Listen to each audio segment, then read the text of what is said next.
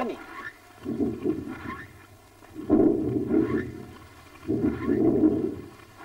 ஆண் அடிச்சது காதல வேள வழியில நின்னுகிட்டு இருக்கிய, வழியை விட்டு விலகு.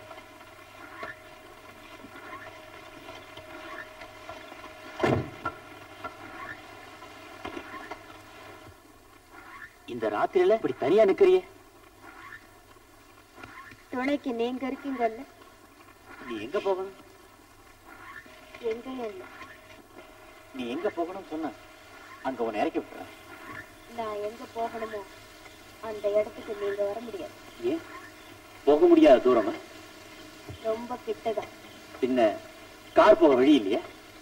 வழிகள் நிறைய இருக்கு, ஆனா நீங்க தான் அங்க வர முடியாது. நான் ஒரு டாக்டர், என்னை கண்டு பயப்பட வேண்டிய அவசியம் இல்லை. மனித இனத்தை கண்டு நான் பயப்படுறதே இல்லை. நீ கார்ல ஏறிக்க, நீ சொல்ற இடத்துல உன்னை இறக்கும். சரி, ஆனா நீங்க கேள்வி எதுவும் என்ன கேட்க கூடாது. நீ விரும்பலன்னா நான் கேட்கல. நீங்க என்ன எதுவுமே கேட்க கூடாது. சரி.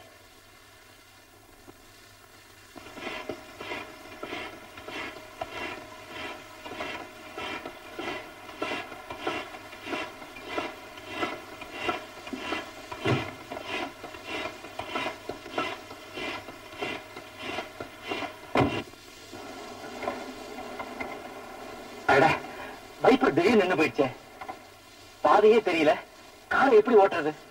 பாதை எனக்கு நல்லா தெரியுது. போங்க, நான் வழி சொல்றேன்.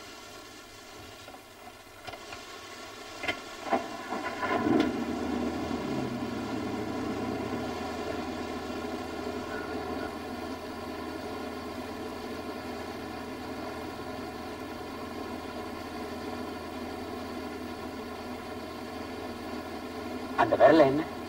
ரத்தம். ரத்தமா? பிளேட் அறுத்துச்சு. எப்படி? எனக்கு சித்திரம் எழுதுற பழக்கம். பென்சில் சீவும் போது அடிக்கடி பிளேட் இப்படித்தான் விரல்ல அறுத்துறோம். விசித்திரமா இருக்கு. இருட்டிலையும் மழையிலையும் உனக்கு நல்லா வழி தெரியுது, ஆனா வெளிச்சத்துல பிளேடு கண்ணுக்கு தெரியலங்கிறிய. மருந்து போடட்டுமா? வேண்டாம், எனக்கு ரத்தம்னா ரொம்ப பிடிக்கும். ரத்தம்னா பிடிக்குமா? ஏன்? என்ன எதுவும் கேட்க மாட்டேன்னு சொன்னீங்களே.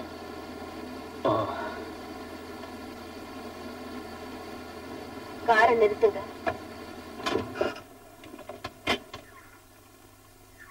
இங்கயா? ஆமா, இது சுடுகாடு. இங்கே எங்க போக போற? சொன்ன வார்த்தையை மறந்துட்டீங்களே, என்ன எதுவும் கேட்க கூடாது.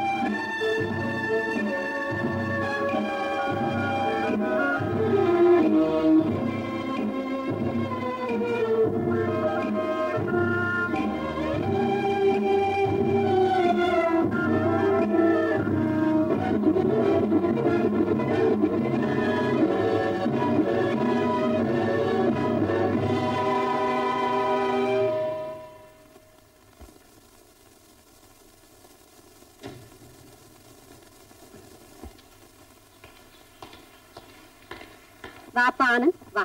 இப்பதான் உன்னை பத்தி நினைச்சேன், நீ வந்துட்ட. நீ நல்லா இருக்கணும். நான் மட்டும் இல்லம்மா, என்ன சேர்ந்தவங்க அத்தனை பேரும் நல்லா தான் இருப்பாங்க. என்ன நான் டாக்டர் பாருங்க, நல்லா டாக்டர் வேலை பார்த்தேன். வேளா வேலைக்கு சாப்பிடாம உடம்புக்கு எடுத்துக்கிட்டு வாப்பா சாப்பிடலாம். அம்மா நான் மறந்தே போயிட்டேன். என்னப்பா? எனக்காக எல்லாரும் சாப்பிடாம காத்துட்டு இருப்பாங்க. காத்துக்கிட்டு இருப்பாங்களா? யாரு? இன்னைக்கு விருந்து கொடுக்கறவங்க.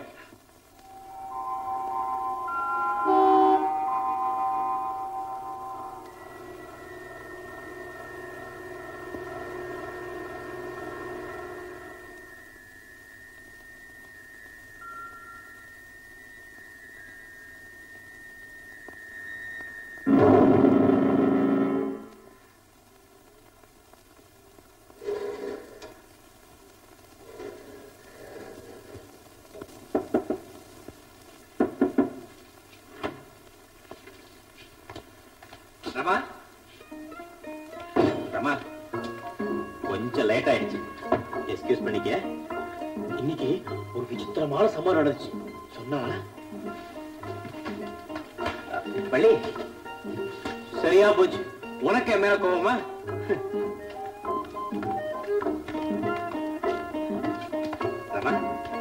இவ்வளவு நேரம் கழிச்சு எங்க இருந்து வரீங்க?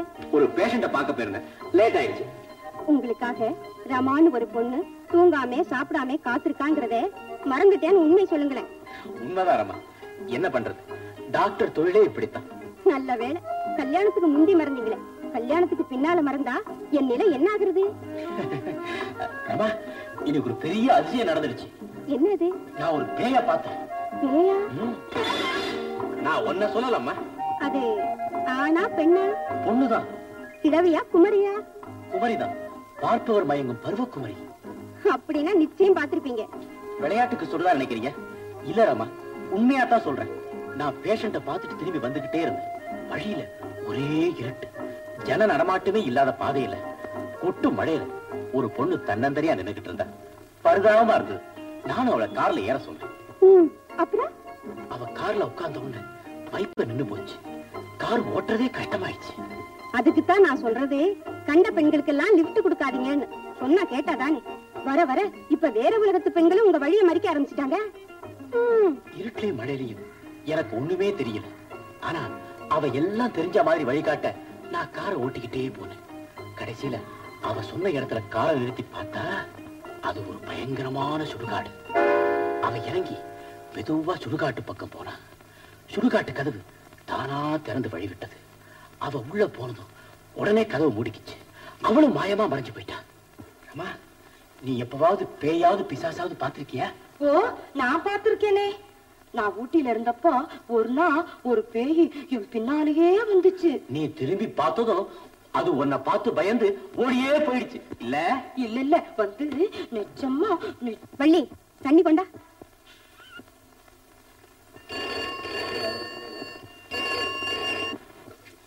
ஹலோ, டாக்டர் சார் உங்களுக்கு பேய் வந்திருக்கு. இல்ல போன் வந்திருக்கு.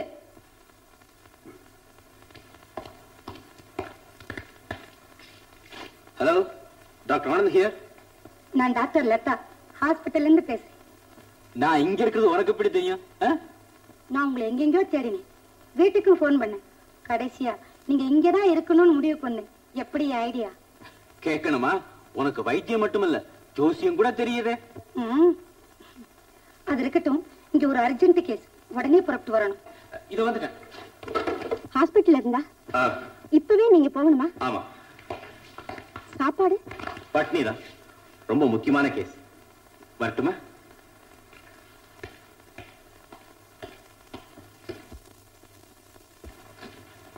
Good morning doctor. Good morning. Please sit down. நான் advocate Dhanraj, Sriraman Sivaram representative. I see. What can I do for you? உங்க ஹாஸ்பிட்டல்ல டாக்டர் ஆனந்தன் ஒருத்தர் இருக்காரு. அவரை பத்தி சர்டிபிகேட் வேணும். ஓஹோ, ஆனந்தனை பத்தி என்ன மாதிரி சர்டிபிகேட் வேணும்? அவர் புத்தி சுவாதம் நல்லபடியா இருக்குதுன்னு மெடிக்கல் சர்டிபிகேட் வேணும். வாட் உங்களுக்கு ஏதாவது? Good morning daddy. Good morning.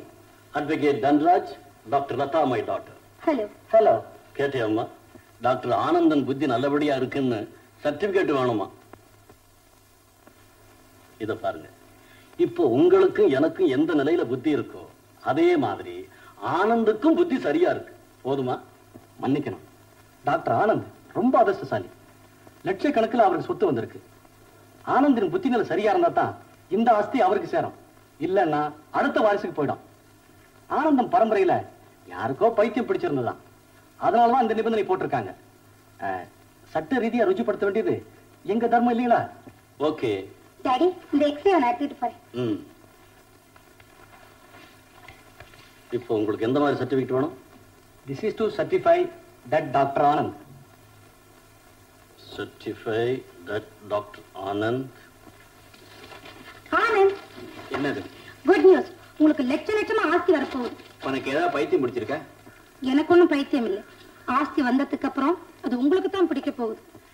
எங்க அப்பா வச்சுட்டு போயிருக்கிற ஆஸ்தியே 4 தலைமுறைக்கு காணும். மேற்கொண்டு எனக்கு ஆஸ்தியும் வர வேண்டாம், பைத்தியமும் பிடிக்க வேண்டாம். உண்மையை சொன்னா உங்களுக்கு கேலித்தான். பாக்யலட்சுமி உங்களை தேடி வந்திருக்காங்க டாக்டர். உங்களை தேடி யாரோ ஒரு அம்மா வந்திருக்கிறாங்க. பாக்யலட்சுமியா தான் இருக்கும், போய் பாரு.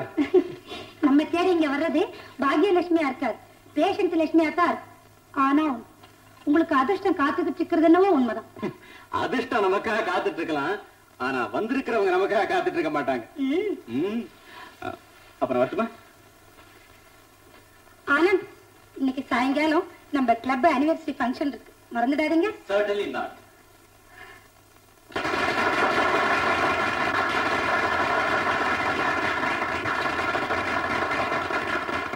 லேடிஸ், ஜென்டில்மென் and doctors,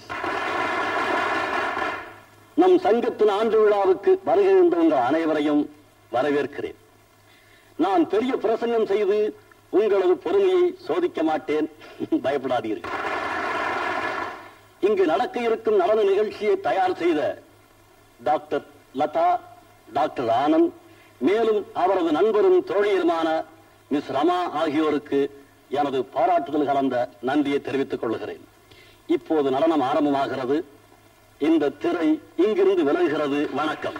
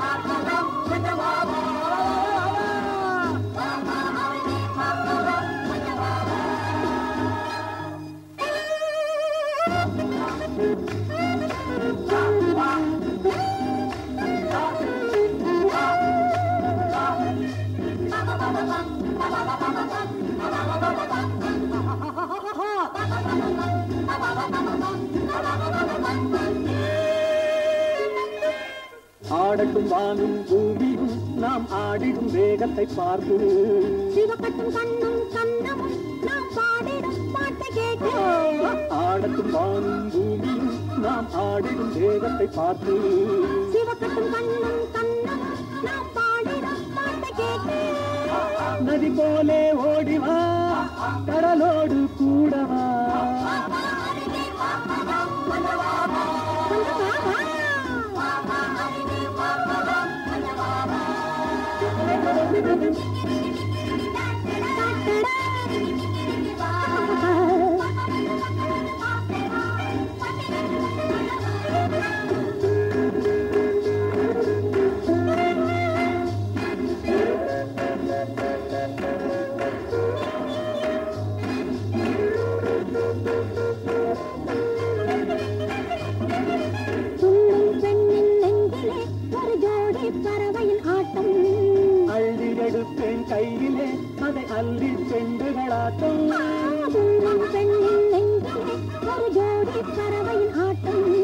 அள்ளி எடுப்பேன் கையிலே அதை அள்ளி பெண்டுகளாட்டம்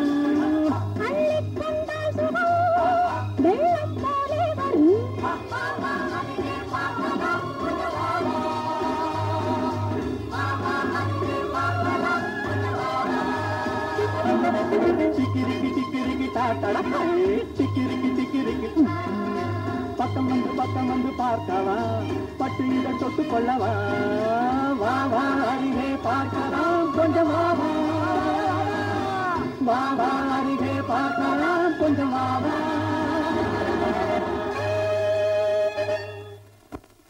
And now everyone on the floor, please join. I thank you.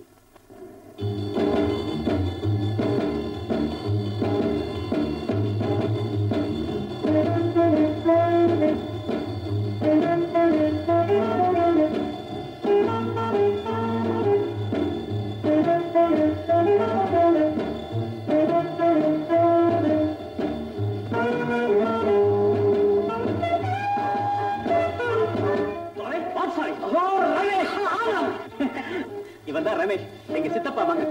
இது மிஸ் ராமா, உன்னுடைய எதிர்கால அண்ணி. என்ன? ஆமா, உன்னுடைய எதிர்கால அண்ணி. என்ன? வணக்கம். ரொம்ப சந்தோஷம். இந்த கல்யாணத்துக்கு முன்னாடியே நான் உங்களை வாழ்த்துறேன். சர்வ மங்களம் உண்டாகட்டும். தண்ணி ராணே பிரபு. ஆனந்த் இருக்கானே, பரமரன். எங்கெல்லாம் ஆனந்த் இருக்கா அங்கெல்லாம். அதெல்லாம் போகட்டும், இப்ப நீ என்ன பண்ற? அது தெரியுதா என்ன வேலை பண்ற?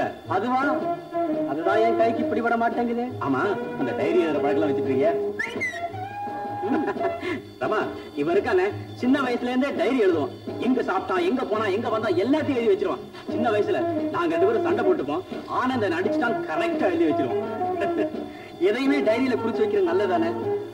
சாரி ஃபார் தி டிஸ்டர்பன்ஸ், நான் வரேன். ஹாய், கல்யாணத்துக்கு பத்திரிக்கை அனுப்புற மறந்துடாத. அப்படி மறந்துட்ட அழைப்பு இல்லாம ஆஜராயிடுவேன்.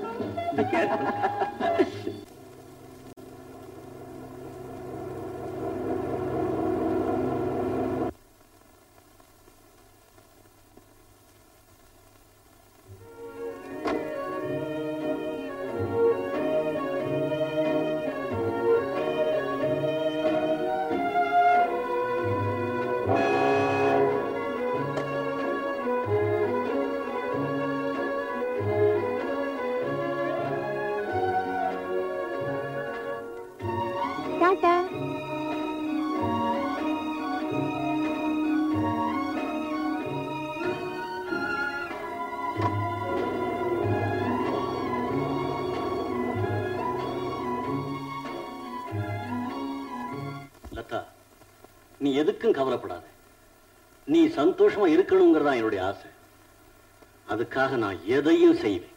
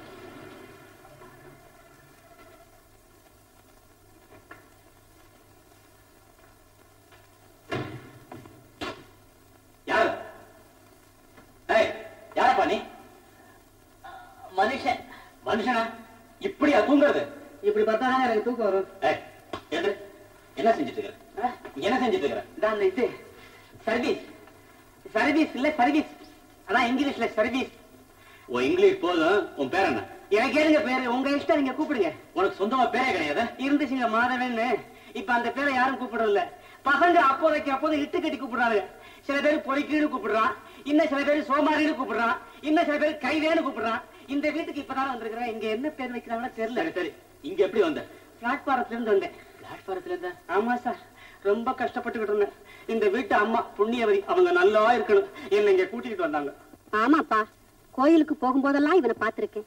பரிதாபமா இருந்துச்சு. சோறு போட்டா போதும், சொன்ன வேலையெல்லாம் செய்யறேன். நான் சரின்னு கூட்டியாந்துருக்கேன். வாப்பா.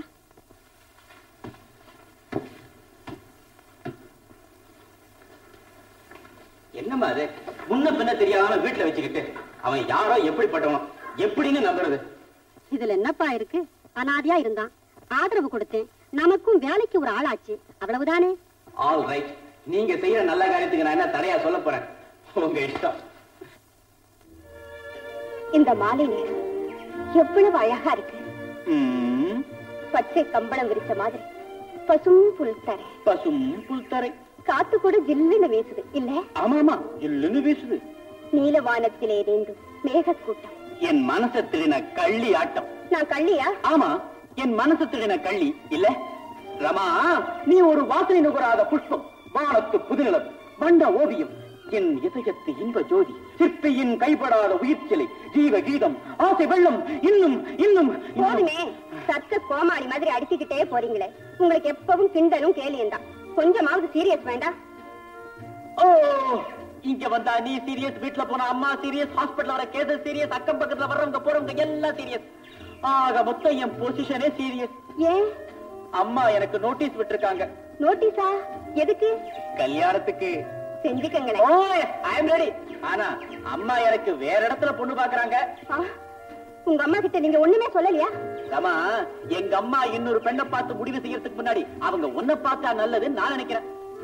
ஆனந்த், எங்க அம்மாவுக்கு என்ன பிடிக்கலன்னா? ஆமா, எங்க அம்மாவுக்கு ஒன்ன பிடிக்கலன்னா ப்ராப்ளம் ரொம்ப சிம்பிள். எங்க அம்மாவுக்கு பிடிச்ச பெண்ணையே நான் கல்யாணம் பண்ணிக்க வேண்டியதான். அப்படின்னா எதுக்கு வந்தீங்க? ஏன் வந்தீங்க? ஒன்ன காதலிக்க வந்தேன். காதலிக்கனா? கல்யாணத்துக்கு வேற ஒருத்தியா? அதுல என்ன தப்பு? ஐயோ கோவமா? ஆல் ரைட், உன்னை கல்யாணம் பண்ணிக்கிறேன், வேற ஒருத்திய காதலிக்கிறேன். இதுக்கும் கோவமா? இப்படி செய்யட்டுமா? உன்னை காதலிக்கிறேன், உன்னையே கல்யாணம் பண்ணிக்கிறேன்.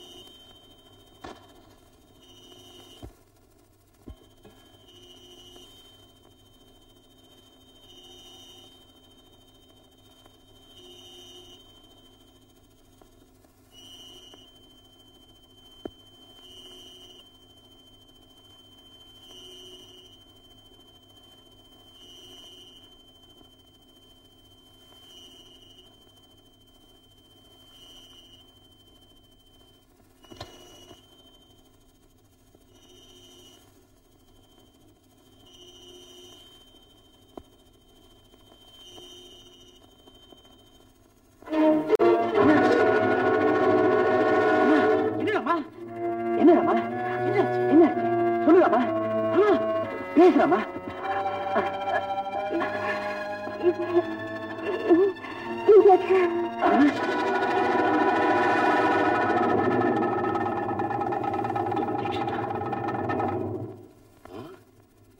சயனைடு இன்ஜெக்ஷனா? ஆமா, அது டாக்டர்களை தவிர வேற யாருக்கும் சுலபத்தில் கிடைக்காது. கரெக்ட். ஆனா அப்படி எத்தனை டாக்டர் மீது நாம் சந்தேகப்படுறது? இன்ஸ்பெக்டர், இந்த மாதிரி கேஸுகள்ல கொலைக்கு அடிப்படை காரணத்தை நாம புரிஞ்சுக்கிட்டோம்னா கொலையாளி யாருங்கிறத சுலபமா தெரிஞ்சிடும். எஸ், ரமாவோட மரணத்தினால யாருக்கு என்ன லாபம்ங்கிறத கண்டுபிடிச்சிட்டா இந்த கொலைக்கு உடந்தையா இருந்த டாக்டர் யாருங்கிறது தெரிஞ்சுக்கும். எதுக்கும் டாக்டர் கிரியோட நடவடிக்கையை கொஞ்சம் கூர்ந்து கவனிச்சுக்கங்க. டாக்டர் கிரியா? Yes, doctor Giri.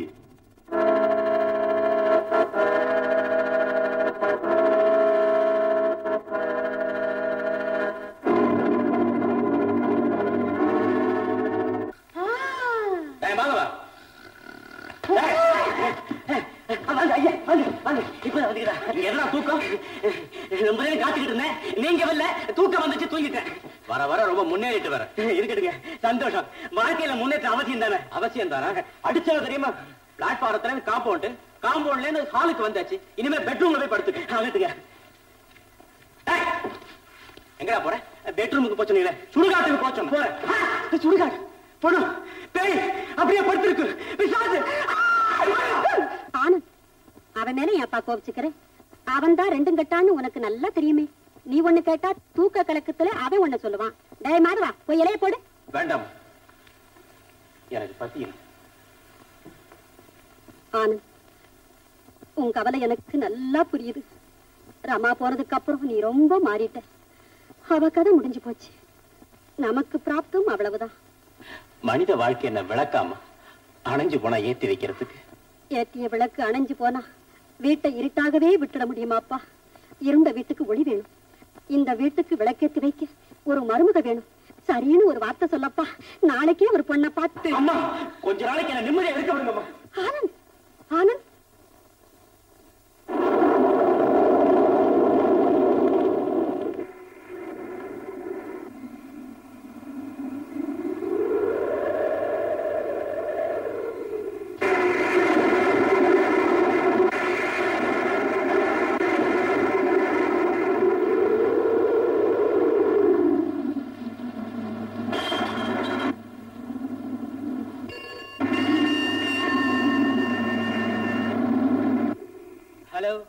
Doctor Anand here. மன்னிக்கணுங்க, என்ன உங்களுக்கு தெரியாது, எங்க வீட்டுல பொண்ணு ரொம்ப ஆபத்தான நிலைமையில இருக்காங்க. அப்படியா? நீங்க எங்க இருந்து பேசுறீங்க? மவுண்ட் போஸ்ட் ஆபீஸ் பக்கத்துல காத்துக்கிட்டு இருக்காங்க. எங்க? மவுண்ட் போஸ்ட் ஆபீஸ் பக்கத்துலயா? ஆல் ரைட், இத வந்துட்டேன்.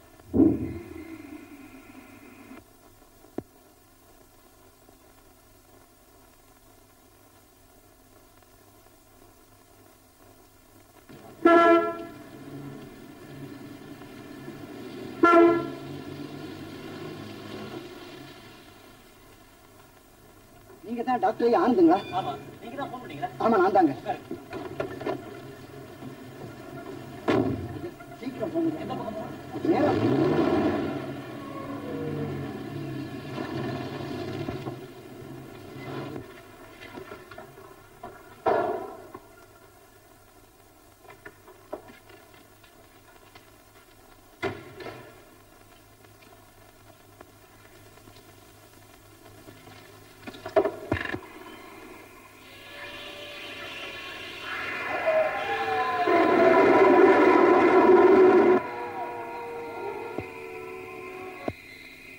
டாக்டர் ஐயா வாங்க.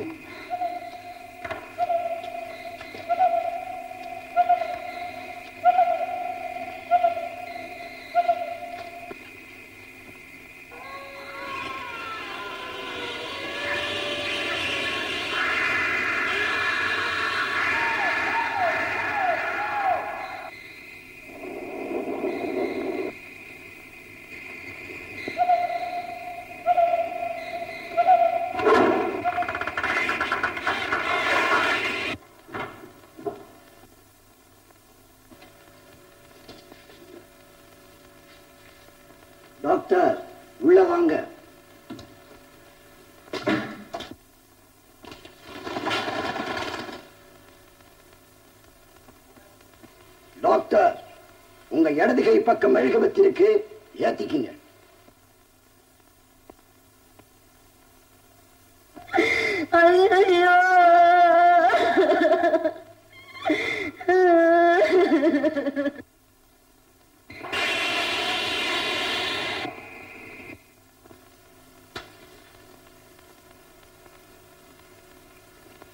டாக்டர், வாங்க மேல போகலாம்.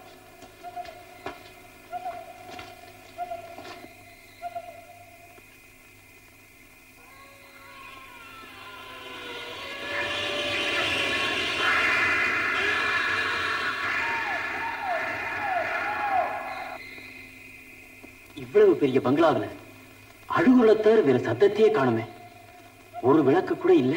டாக்டர், நான் என்னத்தை சொல்ல, எல்லாம் விதி. இந்த வீட்டுக்கு விளக்கா இருந்தவங்க எல்லாம் ஒருத்தர் பின்னால ஒருத்தரா செத்து போயிட்டாங்க.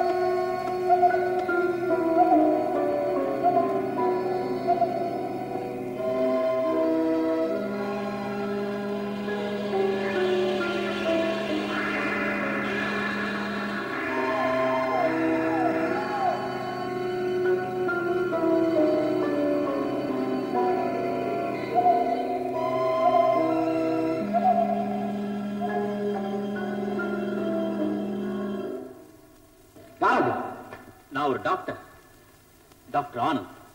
இந்த ராத்திரியில இங்க இருக்காக வந்தீங்க? ஒரு நோயாளியை பார்க்க வந்தேன். இந்த பங்களாவிலையா? ஆமா.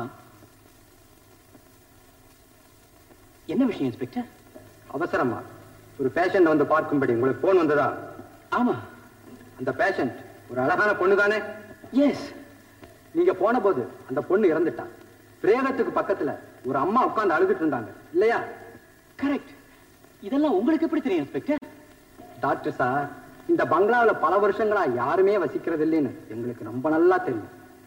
ஆனா இந்த மாதிரி சூறாவளி வீசுற இரவு வேலையில இது போல நாடகம் பலமுறை நடந்திருக்கு. உங்க மாதிரி எத்தனையோ டாக்டர்கள் இங்க வந்து ஏமாந்து போயிருக்காங்க. தகவல் கிடைச்சு நாங்க வந்து பார்க்கும் போதெல்லாம் உள்ள யாருமே இருக்கிறது இல்லை. இன்ஸ்பெக்டர், நீங்க என்ன சொல்றீங்க? என் கண்ணாலேயே அந்த பெண்ணுடைய பிரேதத்தை பார்த்தேன். பக்கத்துல அந்த அம்மா அழுதுகிட்டே இருந்தாங்க. உங்களுக்கு சந்தேகமா இருந்தா என் கூட வாங்க வாங்க. சரி, இங்கெல்லாம் எங்கே இருங்க, டூ நாட் ஃபோர் போலாம்.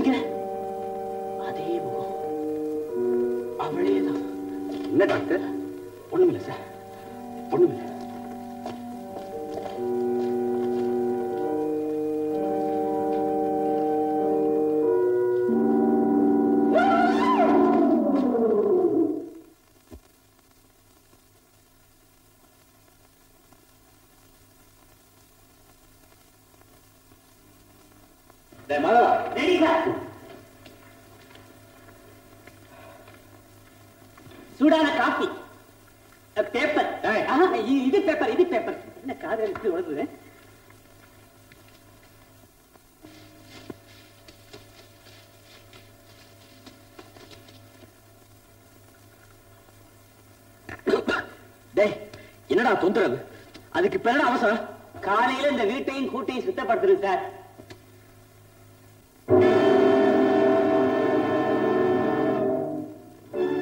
ரயில் விபத்தில் பெண் மரணம்.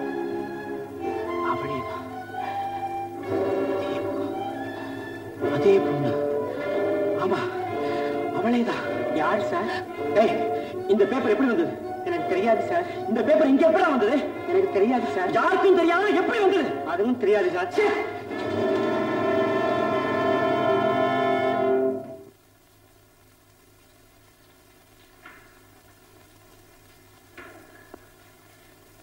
சார் சார் யார் நீ? என்ன வேணும்? எங்க வந்து? என் பேர் தாமரை சார். எனக்கு ஏதாவது ஒரு வேலை வேணும் சார். வேலை? என்ன வேலை தெரியும்? இட்லிக்கு மாவு அரைப்பேன் சார், துணி துவைப்பேன், பாத்திரமெல்லாம் விளக்குவேன் சார். அதுக்கெல்லாம் மிஷின் இருக்கு. வேற வேலை தெரியுமா? சே, 7 ஜென்மத்துக்கு இதையே பண்ணிக்கிட்டு இருக்க. இட்லிக்கு மாவு அரைக்கிறது, சுட்டு வைக்கிறது, துணி துவைக்கிறது, காய வைக்கிறது, இதெல்லாம் வேலையா? வேற ஒண்ணுமே தெரியாதா? சார் சார் நீங்க என்ன வேலை சொன்னாலும் கேட்கிறேன் சார். வேலை இல்லைன்னு மட்டும் சொல்லிடாதீங்க சார். வயசான எங்க அப்பாவை நான் தான் சார் காப்பாத்தணும். ஐயோ பாவம், உன்னை பார்க்க ரொம்ப பரிதாபமா இருக்கு. ஒய்ஃப் மேல இருக்கு பரவாயில்லையா? ஒய்ஃபா? ஏ ஒய்ஃப்னா என்ன? இது டாக்டர் வீடு. டாக்டருக்கு நர்ஸுக்கு எடுமுடி வேலை பண்றது. அதுக்கு பேரு மிட் ஒய்ஃப். ஓஹோ, நீ எந்த ஒய்ஃப் நினைச்ச? கல்யாணம் பண்ணி கூட்டிட்டு வராங்களே ரியல் ஒய்ஃப், அது நினைச்சியா? சிச்சி, தப்பு தப்பு. ஐயோ வெக்க, விலைவாசி விக்கிற நிலையில தனியாவே காலம் தள்ள முடியல, எதுக்கு ஒய்ஃப்? என்ன சார் சொல்றீங்க? ஒண்ணு இல்ல, உனக்கு அப்பா இருக்கா? அப்பா இருக்காரு சார். பாக்குறதுக்கு எப்படி இருப்பாரு? உங்களை மாதிரியே தான் சார், ஒல்லியா இருப்பாரு. ஆனா என்ன? ஆனா சொல்லு. அவர் மகன் இன்னும் கொஞ்சம் அழகாவே இருக்கும் சார். பரவாயில்ல, ஒன்னு கேட்பேன், உண்மையை சொல்லுவியா? கேளுங்க சார். சத்தியமா நான் சொல்றதெல்லாம், சத்தியமா நான் சொல்றதெல்லாம் அதே சொல்லு. சத்தியமா நான் சொல்றதெல்லாம் உண்மையை தவிர, உண்மையை தவிர பொய்யொன்றும் இல்லை. பொய்யொன்றும் இல்லை. இது சத்தியம், இது சத்தியம், இது சத்தியம், சத்தியம், சத்தியம், சத்தியம். உனக்கு என்ன வயசாச்சு? என்ன சொல்லு. 17 சார். சத்தியம் பண்றீங்க? உண்மையை சொல்லு. 17 சார். என்னோட கம்மிதான். ஒரு கேள்வி கேட்க மறந்துட்டேன், உனக்கு கல்யாணம் ஆயிடுச்சா? என்ன இல்ல சார். பரவாயில்ல. உங்க வீடு எங்க இருக்கு? பக்கத்துல தான் சார். பக்கத்துலயா?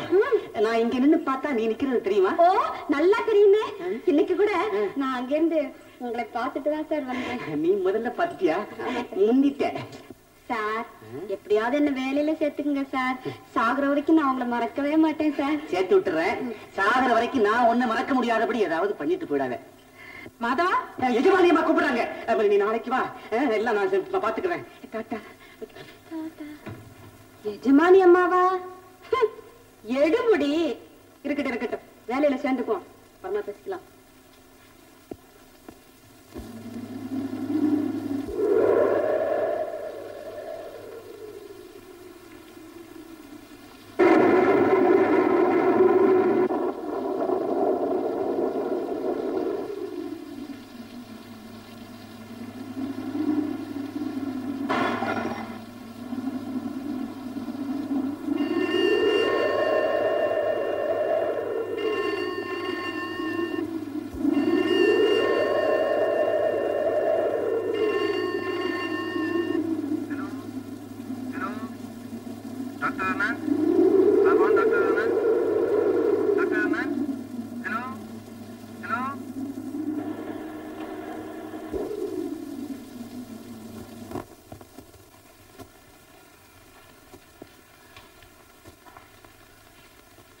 கூப்பிட்டீங்களா டாக்டர்?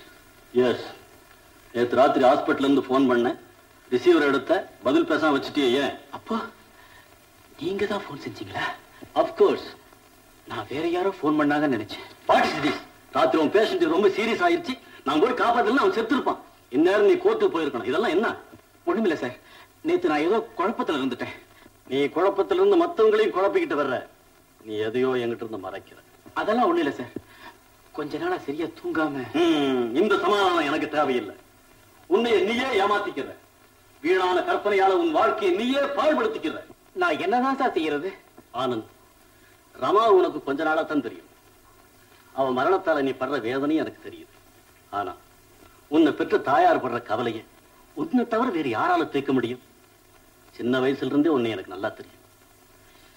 உன்னை இந்த நிலையில பாக்குறது எனக்கு எவ்வளவு கஷ்டமா இருக்கு தெரியுமா? என் பேச்ச கேளு, நீ கல்யாணத்தை செய்துக்க. கல்யாணமா? ஆமா ஆனந்த், உன் தாயாரின் கவலையும் தீரும், எனக்கு அதுதான் திருப்தி.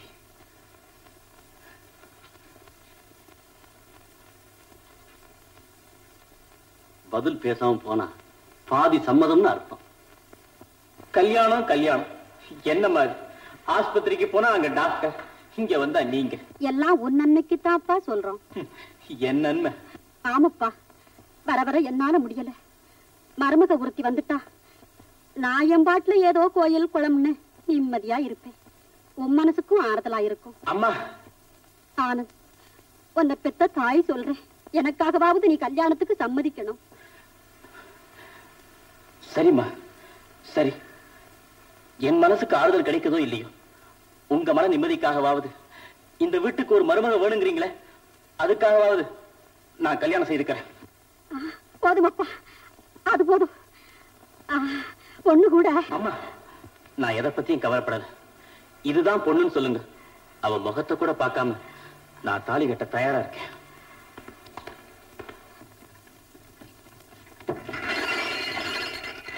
என் தாமரை, பார்த்து வரக்கூடாது? பார்த்து தானே வந்தேன். என்ன பார்த்து இல்ல, கட்ட பார்த்து வரணும், படிக்கட்ட பார்த்து வரணும். என்ன சிரிக்கிற? லவ்வா? அதெல்லாம் இங்க ஒண்ணு வேணாம். சினிமாவிலையும் கதையிலையும் தான் வேலைக்காரன் வேலைக்காரி லவ் பண்ணி கல்யாணம் பண்ணிக்கிறது. இந்த வீட்டை பொறுத்த வரைக்கும் வேலைக்காரி வேலைக்காரி தான், வேலைக்காரன் வேலைக்காரன் தான். இப்படி எல்லாம் வரும்னு தெரிஞ்சுதான் நான் தயாரா வச்சிருக்கேன். என்ன வச்சிருக்கேன்? Contract form. கான்ட்ராக்ட் ஃபார்மா? ஆமா, நானும் கையெழுத்து போட்டிருக்கேன், நீயும் கையெழுத்து போடு. ஐயோ, நான் எதையுமே படிக்காம கையெழுத்து போடக்கூடாதுன்னு எங்க அப்பா சொல்லியிருக்காரு. ஐயா, நான் படிக்கிறேன், நீ கையெழுத்து போடு. படிங்க. நிபந்தனை ஒண்ணு, நீ வருஷத்துல சரியா 11 மாசம் 29 நாள் தான் இந்த வீட்டுல வேலை செய்யணும். பாக்கி உள்ள ஒரு நாள் ஊரை சுத்தி விட்டு 2வது நாள் தான் வேலையில ஜாயின் ஆகணும். ஏன் இப்படி? Service cut. அப்படின்னா? அப்படி சர்வீஸ் கட் பண்ணலன்னா நீ யூனியன்ல சேருவேன், இன்கிரிமெண்ட் கேப்ப, போனஸ் கேப்ப, கொடுக்கலன்னா மறியல் பண்ணுவேன், கொடியை பிடிச்சுக்கிட்டு உண்ணாவிரதம் இருப்பேன், ஒழிக ஒழிக அப்படின்னு கத்துவ. அதெல்லாம் இருக்கு. 11 மாசம் 29 நாள் தான். இஷ்டமா இல்லையா? என்ன சும்மா நிக்க? இஷ்டமா இல்லையா? இஷ்டம்டா. நிபந்தனை 2, இது ஒரு பெரிய பங்களா. அத பார்த்தாலே தெரியுது, இங்க அடிக்கடி விருந்தாளிங்க வந்துகிட்டே இருப்பாங்க. வரட்டும். வர்ற விருந்தாளிங்க பெரும்பாலும் சாப்பாட்டு வேலைக்கே கரெக்டா வருவாங்க. அப்படியே சாப்பிட்டு வந்திருந்தாலும் இங்க 2ஆம் தரம் சாப்பிடுவாங்க. ஏன்னா ஓசில கிடைக்குது இல்ல, அது சரி. சில சமயம் என்ன, பல சமயங்கள்ல வேலைக்காரங்களுக்காக எடுத்து வச்சிருக்கிற சாப்பாட்டையும் அவங்களே சாப்பிட்டுருவாங்க. அந்த மாதிரி சமயத்துல உன் கோபத்தை பாத்திர பண்டங்கள்ல காமிக்க விடாது. நான் அப்படியெல்லாம் ஒண்ணும் செய்ய மாட்டேன். நீ செய்ய மாட்டேன் எனக்கு தெரியும், இருந்தாலும் சொல்லி வைக்கிறேன் கேட்டுக்க. நிபந்தனை 3. சொல்லுங்க. புடவை துவைக்கும் போது புடவையை அடிச்சு கிழிச்சாரா அந்த புடவையை எஜமானியமா நமக்கு தருவாங்கன்னு அதை கிழிச்சிடப்படாது. ஏன்னா கிழிஞ்ச புடவையை ஒன்ன விட்டே தைக்க சொல்லி அதை அவங்களே கட்டினாலும் கட்டிக்குவாங்க. கட்டிட்டோம். நிபந்தனை 4, சாயங்காலம் வேலை முடிஞ்சு ஓம் பாட்டுக்கு வீட்டுக்கு போயிடப்படாது. வீட்டுக்கு போகாம இங்கேயே என் கூட இருக்கணும். இங்கேயே உன் கூடவா? ஆமா. எங்க அப்பா? உங்க அப்பா உங்க வீட்டோட, நீ என் கூட இந்த வீட்டோட. என்ன நான் சொன்னதுக்கு அப்புறம் தான் வீட்டுக்கு போகணும். என்ன பேசாம இருக்கிற? அப்படின்னா வேலை கட்டு. அப்ப போட கையெழுத்து. கையெழுத்து போட தெரியாத? கையெழுத்து போட தெரியாத? அப்ப விரல் இருக்கா எங்கே? வர வர ஆனந்த நடத்த சரியில்லை, பொறுப்பு இல்லாம இருக்கிறான். அவன் மேல நடவடிக்கை எடுத்துட்டா நீங்க வருத்தப்படக்கூடாதுன்னு சொல்லிட்டு போலான்னு வந்தேன். நடவடிக்கையா? ஆனந்த் மேலையா? அவனை நம்பி எத்தனை பேஷண்ட் இருக்காங்க. கொஞ்சம் கவனக்குறைவுனால அவங்களுக்கு ஆபத்து ஏற்பட்டா உங்க மகன்தான பதில் சொல்லி ஆகணும். ஆமா, எப்படியாவது நீங்க தான் அவனுக்கு புத்தி சொல்லணும். நானா? அந்த கட்டம் தாண்டியாச்சு. வேற வழி ஒண்ணுமே இல்லையா? ஒரே ஒரு வழி இருக்கு, அவனை வீட்டோட நீங்க கட்டி போட்டுட்டீங்கன்னா எல்லாம் சரியா போயிடும். கட்டி போடுறதா? நாங்க காயம்பட்டா போடுறமே கட்டு, அந்த கட்டு இல்ல, இது வாழ்க்கையோட சேர்ந்த கட்டு, அதாவது கல்யாண கட்டு. அப்பாடி, நான் என்னமோன்னு நினைச்சு பயந்துட்டேன், நீங்க கல்யாணத்தை பத்தி சொல்றீங்க. மூணு முடிச்சு போட்ட மூக்கணங்கயிறு போட்ட மாடு மாதிரி சொன்னபடி காப்பான் இல்ல? உண்மைதாங்க. ஆனந்த் கல்யாணத்துக்கு சம்மதிப்பான்னு நான் கொஞ்சம் கூட எதிர்பார்க்கல. உங்க பேச்ச கேட்டு அவன் சம்மதிச்சிருக்கான். இந்த புண்ணியம் எல்லாம் உங்களுக்கு தான். இப்ப பாவ புண்ணியத்தை பத்தி பேசி பிரயோஜனம் இல்ல. ஆனந்துக்கு ஏற்றவளா, அவன் தொழிலுக்கும் உதவியா இருக்கக்கூடிய ஒரு பெண்ணா பார்த்து. பொண்ணெல்லாம் பார்த்தாச்சுங்க. பொண்ணு பார்த்தாச்சா? ஆமாங்க, பேச்சுவார்த்தை கூட முடிஞ்சு போச்சு. பொண்ணு ஊர்ல என் தங்கச்சி வீட்டுக்கு பக்கத்துல தாயில்லாத பொண்ணு, மூக்கும் முழியுமா நல்லா இருக்கா. பொண்ணு வீட்டுக்காரரு கல்யாணத்தை சீக்கிரமா வச்சுக்கணும்னு துடிக்கிறாங்க. ரொம்ப சந்தோஷம். நான் வந்த வேலை முடிஞ்சது, நான் வர்றேன்.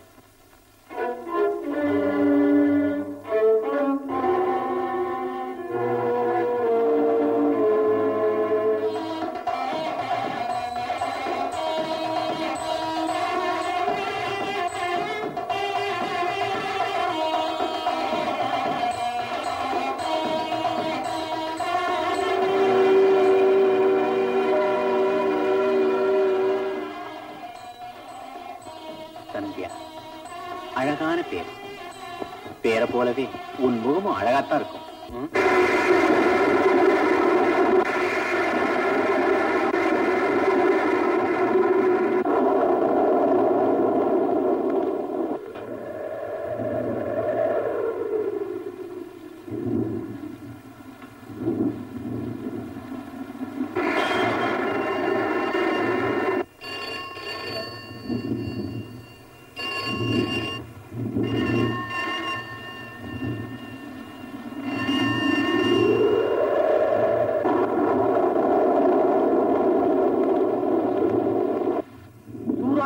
வாழ்க்கைக்கும் ஏதோ சம்பந்தம் இருக்கத்தா வேணும், இல்லாட்டா மறக்க முடியாத முதலதுல இந்த பேய் மழை எதுக்கு? சந்தியா, இளமையின் இனிய கனவுகளும் பூத்து குலுங்கும் கற்பனைகளும் நனவாகும் இந்த பொன்னான இரவை யாருமே மறக்க மாட்டாங்க. அதே போல என் வாழ்க்கையிலும் மறக்க முடியாத ஒரு இரவு இருக்கு. அன்னைக்கு நடந்த சம்பவம் என் மனசை விட்டு என்னைக்குமே அகலாது. ஒரு நாள் இரவு இதே போலத்தான் மழையும் மின்னலும் சூறாவளியுமா இருந்தது. பல ஆவிங்க ஒன்னா சேர்ந்து அலர்ற மாதிரி பேய்காத்து, மரங்களின் நிழல் பிசாச போல ஆடிக்கிட்டே இருந்தது. ஜன்னல் திற படபடத்தது. இங்க இருந்த கண்ணாடி டம்ளர் இதே மாதிரி கீழே விழுந்து நொறுங்கிடுச்சு. அப்போ டெலிபோன் மணி அடிச்சு. ஒரு நோயாளியை பார்க்க அவசரமா வரணும்னு தட்ட முடியாத கோரிக்கை. நானும் மறுக்க முடியாம புறப்பட்டேன். ஒரு பாழஞ்ச பங்களாவை போய் சேர்ந்தேன். ஆனா நான் யாரை காப்பாத்துறதுக்காக போனேனோ அந்த பொண்ணு, அந்த அழகான பொண்ணு, நான் போய் சேரத்துக்கு முன்னாலேயே செத்து போயிட்டேன். நான் வெளியே வரபோதுதான் அந்த பங்களாவில் பல வருஷங்களா யாருமே வசிக்கிறது இல்லைங்கிற தகவல் கிடைச்சது. இதே போல டாக்டர்கள் வரதும் அந்த பொண்ணு சாகரமான நாடகம் பல தடவைகள் நடந்திருப்பதாக சொன்னாங்க.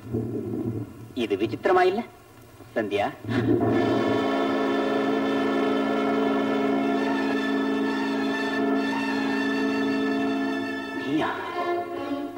இங்கேயும் வந்துட்டியா? ஏன் வந்த? யார் நீ? பதில் சொல்லு, யார் நீ? ஏன் பேசாம இருக்க? யார் நீ? நீ சொல்லு, யார் நீ? யார் நீ?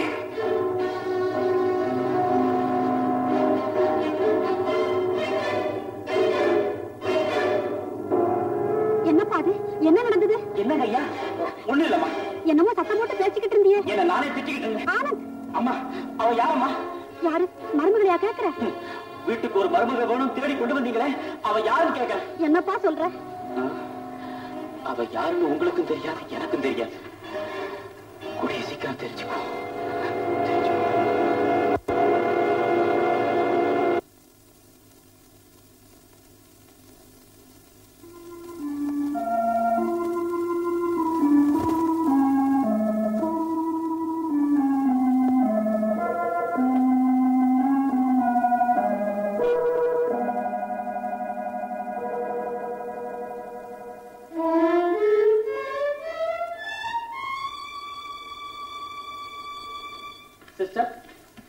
Doctor Anand, thanks. Hello brother. Hi Ramesh.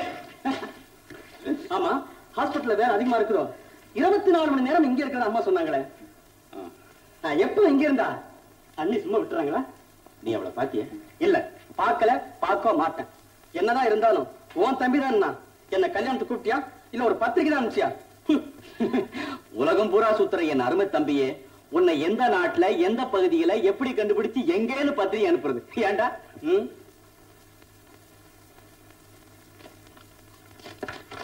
இதப்பா தைரிய. ஆனந்த் அண்ணனுக்கு கல்யாணம், இதுவரைக்கும் என்ன கூப்பிடல, பத்திரிக்கையும் அனுப்பல. ஆனந்த கல்யாணம் முடிஞ்சு போச்சு, நான் போகல. இனி அவன் முகத்துல முழிக்க மாட்டேன். இனிமே அவன் வீட்டுக்கும் போக மாட்டேன். ரமேஷ், என் வீட்டுக்கும் வந்துட்ட, என்னையும் பாத்துட்டேன். ஓ, என்ன செய்யறது? உன்னை பார்க்கணும்னு தோணுச்சு வந்துட்டேன். ஆனா அண்ணிய பாக்கலையே. சரி, வா வீட்டுக்கு போலாம். கல்கத்தால இருந்து காலையில பிள்ளைல வந்தேன், இப்ப வம்பாய்க்கு புறப்பட்டு இருக்கேன். டைம் ஆயிடுச்சு, மறுமுறை வந்து சந்திக்கிறேன். போய் தானே சொல்றேன், மெய்யா தான் சொல்றேன். டெய்லி காட்டவா? வேண்டாம் வேண்டாம், அடுத்த முறை வரும்போது அண்ணிய சமைக்க சொல்லி சாப்பிட்ட போறேன். சரிதானே? பாய் பாய்.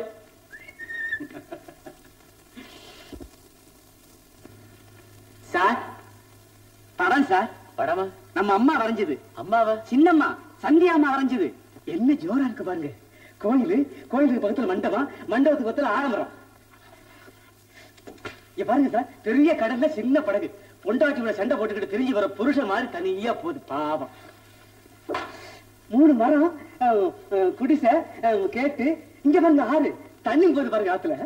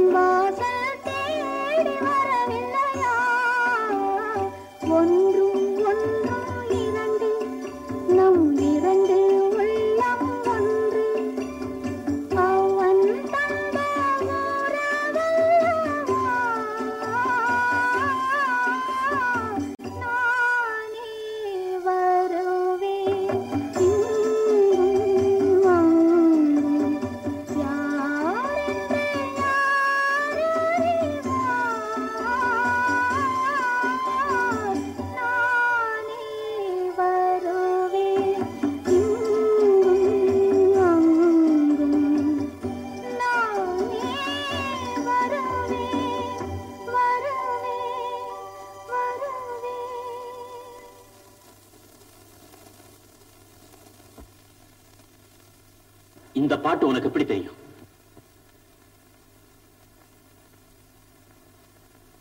எனக்கு ரொம்ப நாளா தெரியும்.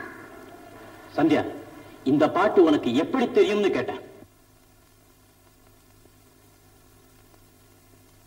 ஞாபகம் இல்லை. எவ்வளவு நாளா இதை பாடிக்கிட்டு இருக்கு?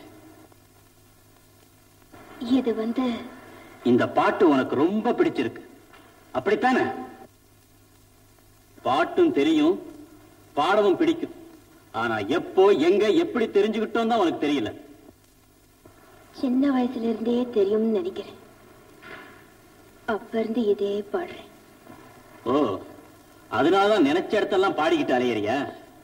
நினைச்ச இடத்துலயா? நானா? இந்த பங்களா உனக்கு தெரியுமா?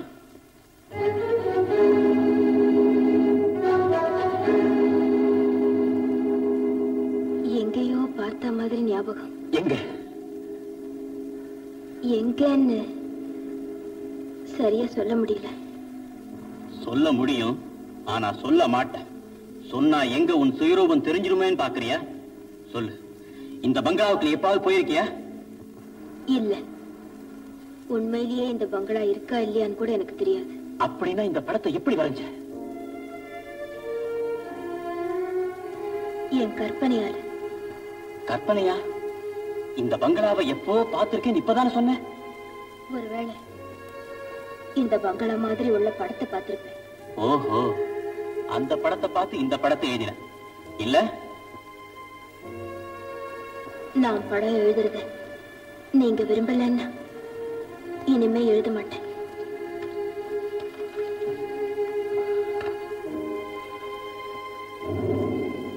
அந்த விரல்ல என்ன? ஒண்ணுமில்லை. ஒண்ணும் இல்லையா? படம் வரையறதுக்காக பென்சில் சிவும் போது பிளேடு அடிக்கடி இப்படித்தான் விரல அறுத்துறோம். ரத்தம்னா எனக்கு ரொம்ப பிடிக்கும் அப்படின்னு எல்லாம் ஏன் சொல்ல மாட்டேங்கிறேன்? உண்மையை சொல்லு. மௌனம் சாதிச்சே மறைஞ்சு வாழ பாக்குறேன். இனிமே அது நடக்காது. சந்தியா, விதவிதமான வர்ணங்களை பூசி அழகான ஓவியத்தை உருவாக்குற மாதிரி பயங்கரமான உன் சுயரூபத்தை அமைதியான பார்வையாலும் அழகான வார்த்தைகளாலும் மூடி மறைச்சு எங்களை எல்லாம் ஏமாற்ற பார்க்கிறேன். இது ஒரு கற்பனையால எழுதின சித்திரமா?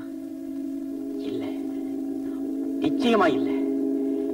இது பேய்களின் பிரதிபிம்பம், பிசாசுகளின் ஞாபக சின்னம்.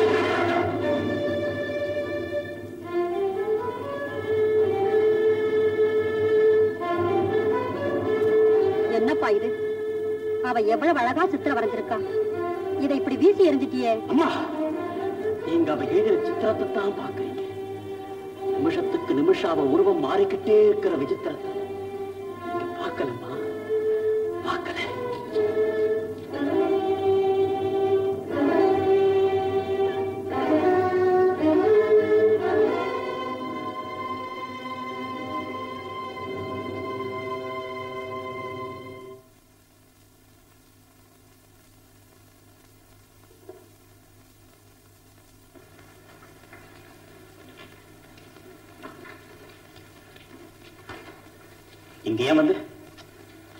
உங்ககிட்ட சில விஷயங்களை மனம் விட்டு பேசலாம் தான் வந்தேன்.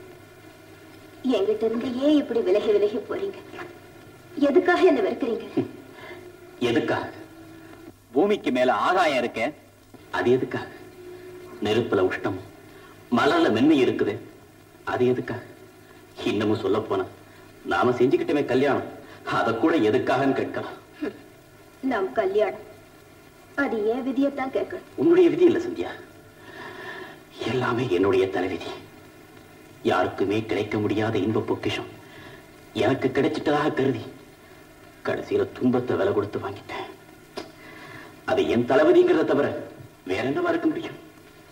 தண்டை ஒலியும் கைவளையும் வரவேற்பு தர மெல்ல நடை நடந்து புது மணப்பெண்ணாக நான் இந்த வீட்டுக்கு வரும்போது 1000 இன்ப கனவுகளை கண்டு வந்தேன்.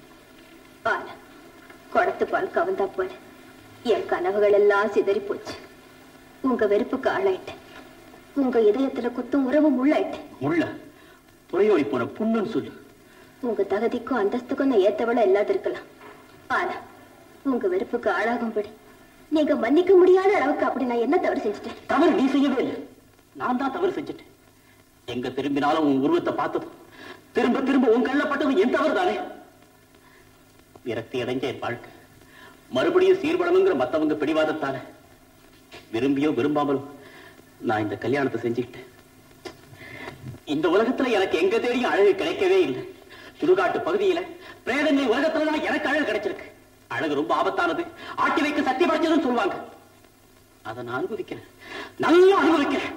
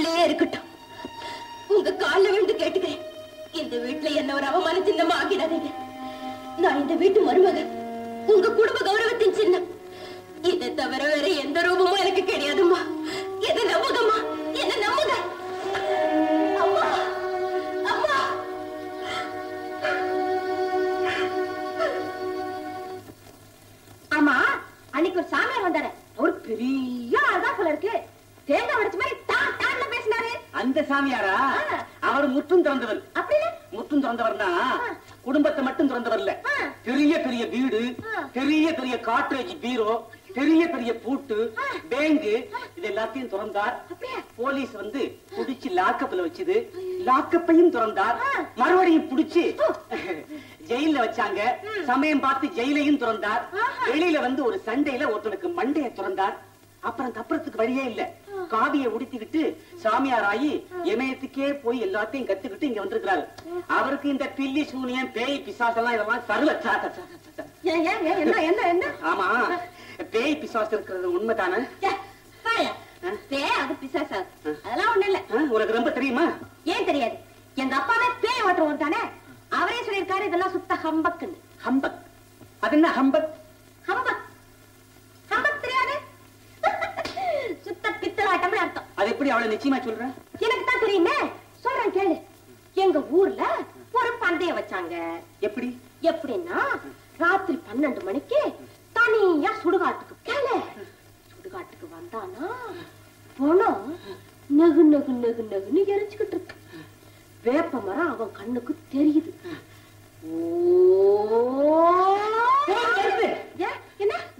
ஒண்ணு இல்ல, மெதுவா சொல்லு கேளு.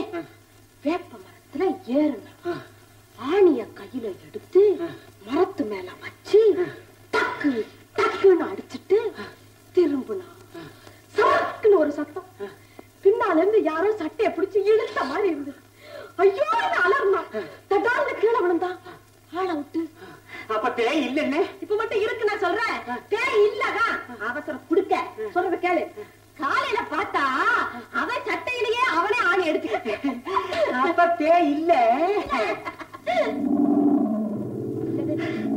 என்ன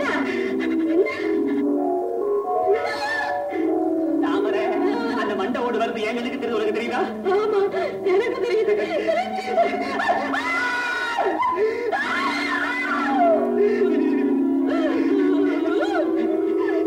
கண்ணத்துல போட்டுங்க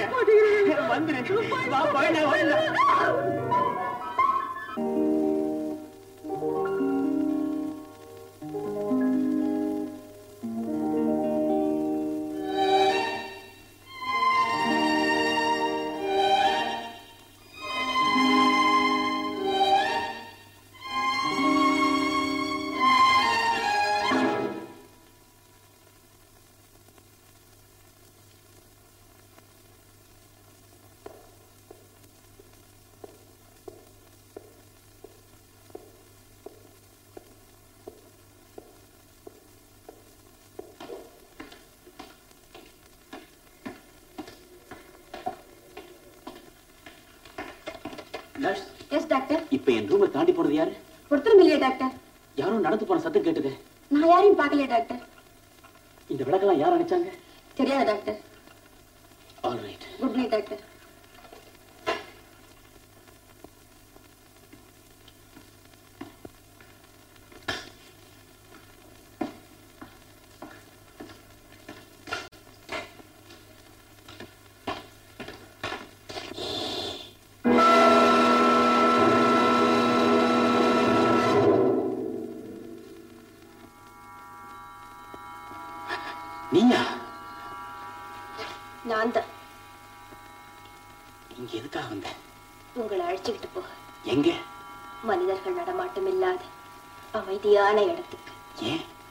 உங்களோட கொஞ்ச நேரம் மனம் விட்டு தனியா பேசுறதுக்கு.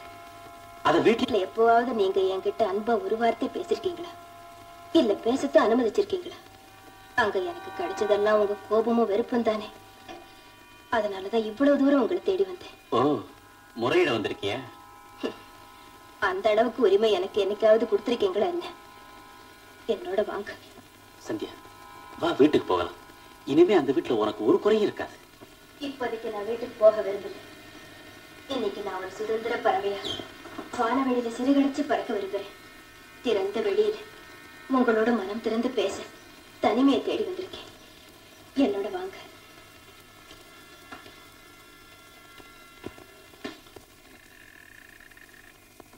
அமுதை பொழியும் நிலவு, ஆனந்தமான தென்று, மிருதுவான இந்த மணல் தரை,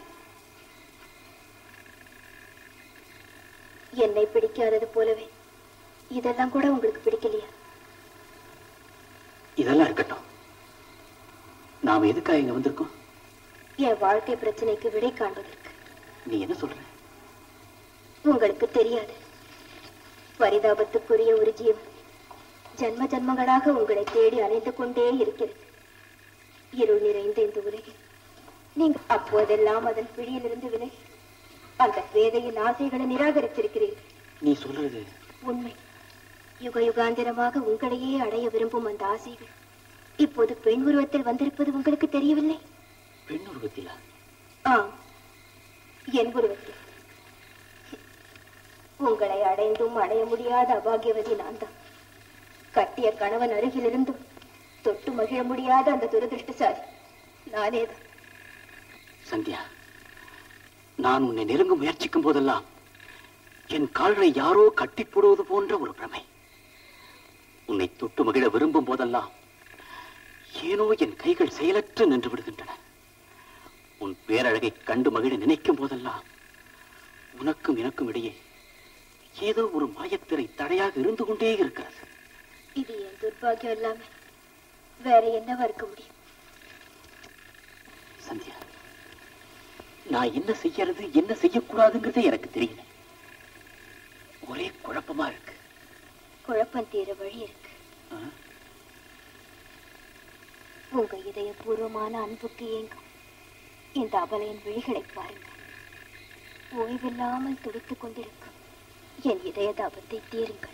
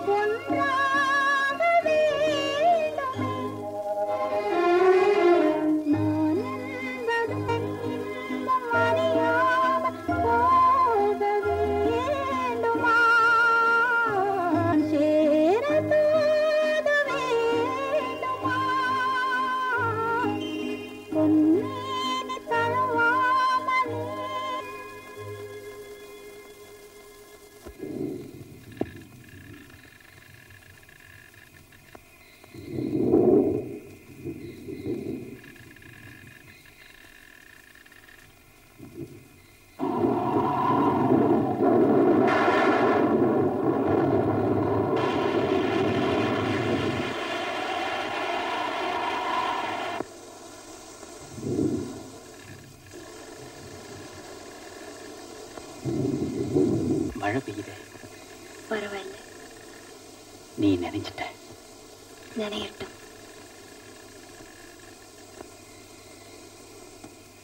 ஏன் அப்படி பாக்குறீங்க? பார்க்க கூடாதா? உங்க பார்வையை விட்டு எப்பவும் பிரியாம இருக்கணுங்கிறது தான் என் ஆசை.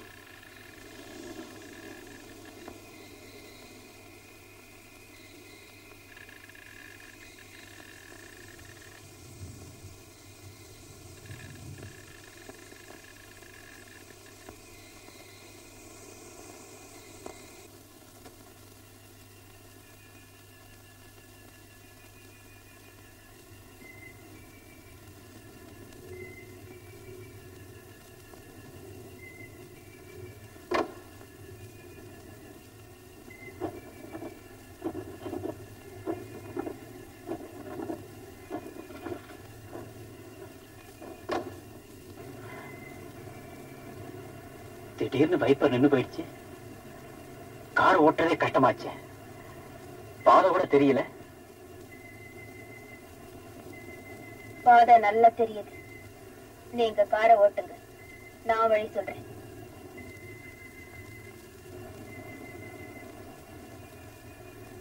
எதுக்கு என் கையை பிடிச்சிங்க? இன்னும் கொஞ்ச நேரத்துல தெரியும்.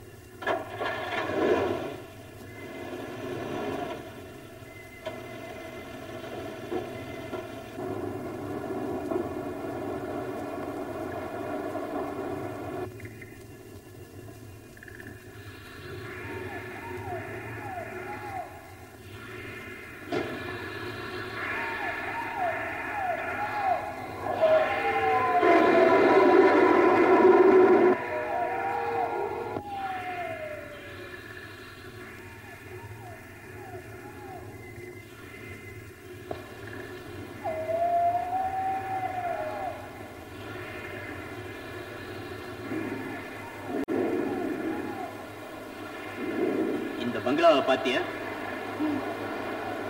இந்த பங்களாவை? இதுக்கு முன்னாடி நீ பாத்திருக்கியா? எப்பவோ கனவுல பார்த்த ஞாபகம். நானும் தான் பார்த்திருக்கேன், ஆனா கனவுல இல்ல. என் கூட வா. திரும்பி வரமாட்டேன்னு தோணுது. என்னை விட்டுடுங்க, என்னை விட்டுடுங்க. பயப்படுவானே, நான் தான் உன் கூட இருக்கேனே. வா.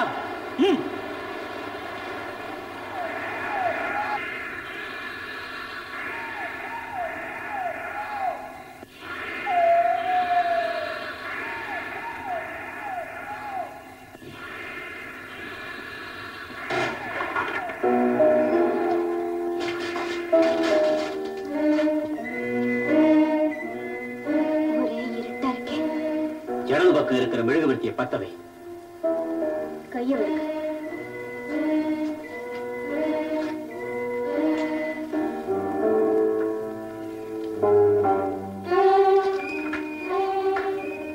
இன்னைக்கு எந்த சத்தத்தையும் காணுமே. என்ன சத்தம்? யாரோ அழுகிற சத்தம். இங்க யாராவது குடியிருக்காங்களா? அது இப்ப தெரிஞ்சு போயிடும். எப்படி? நீ என் கூட இருக்கல்ல, போ முன்னால.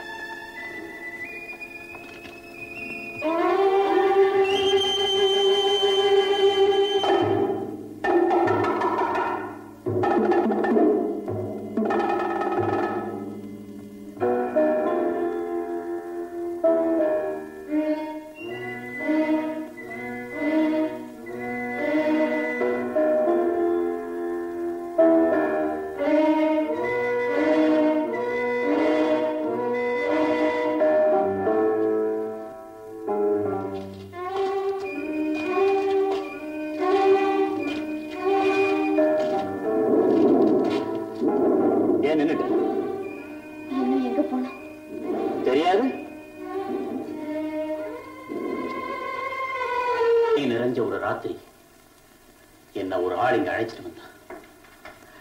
அப்ப இந்த படுக்கிற ஒரு அழகான பொண்ணு பிணமா கிடந்தா. அந்த பெண்ணுடைய முகமும் உன்னுடைய முகமும் ஒரே மாதிரியா இருக்கு. இத பத்தி உனக்கு ஏதாவது தெரியுமா?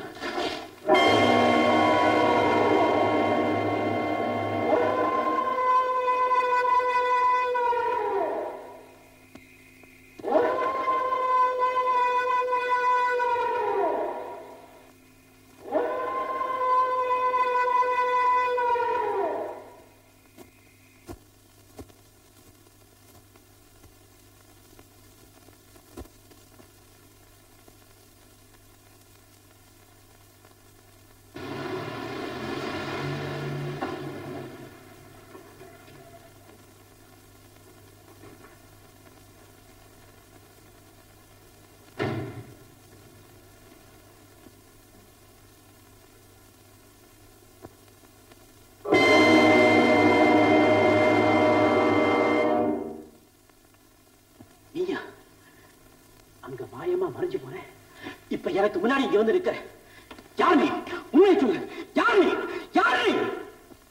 ஆனந்த் என்னப்பா அது? அவளை என்ன கேட்கிற? என்ன கேட்காதீங்கம்மா, இவளை கேளுங்க, இந்த பிசாச கேளுங்க. ஆஸ்பத்திரியில பாழடைஞ்ச பங்களாவில சுடுகாட்டுல இந்த வீட்டுல எல்லா இடத்துலயும் துரத்துக்கிட்டே வராமா இவன். இது என்ன அதிசயமா இருக்கு? இதெல்லாம் எப்படியப்பா நடக்கும்? அம்மா உங்களுக்கு தெரியாதம்மா, இவன் உங்க மருமக இல்ல, இவன் ஒரு மாயக்காரி. சாவின் ஒளியவதான், சாவின் நிழலவதான். இவருடைய சுரூபத்தெல்லாம் நல்லா தெரிஞ்சு வச்சிருக்கேன். இனிமே என்னை ஏமாற்ற முடியாது.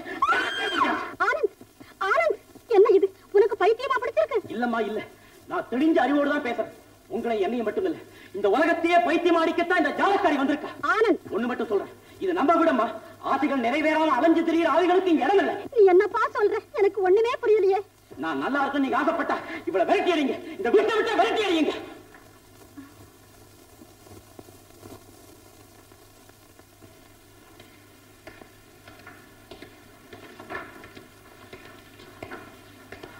அம்மா, அவ போயாச்சா? இன்னும் இங்க இருக்காடா? நாளை காலையில ரயில்ல போறா.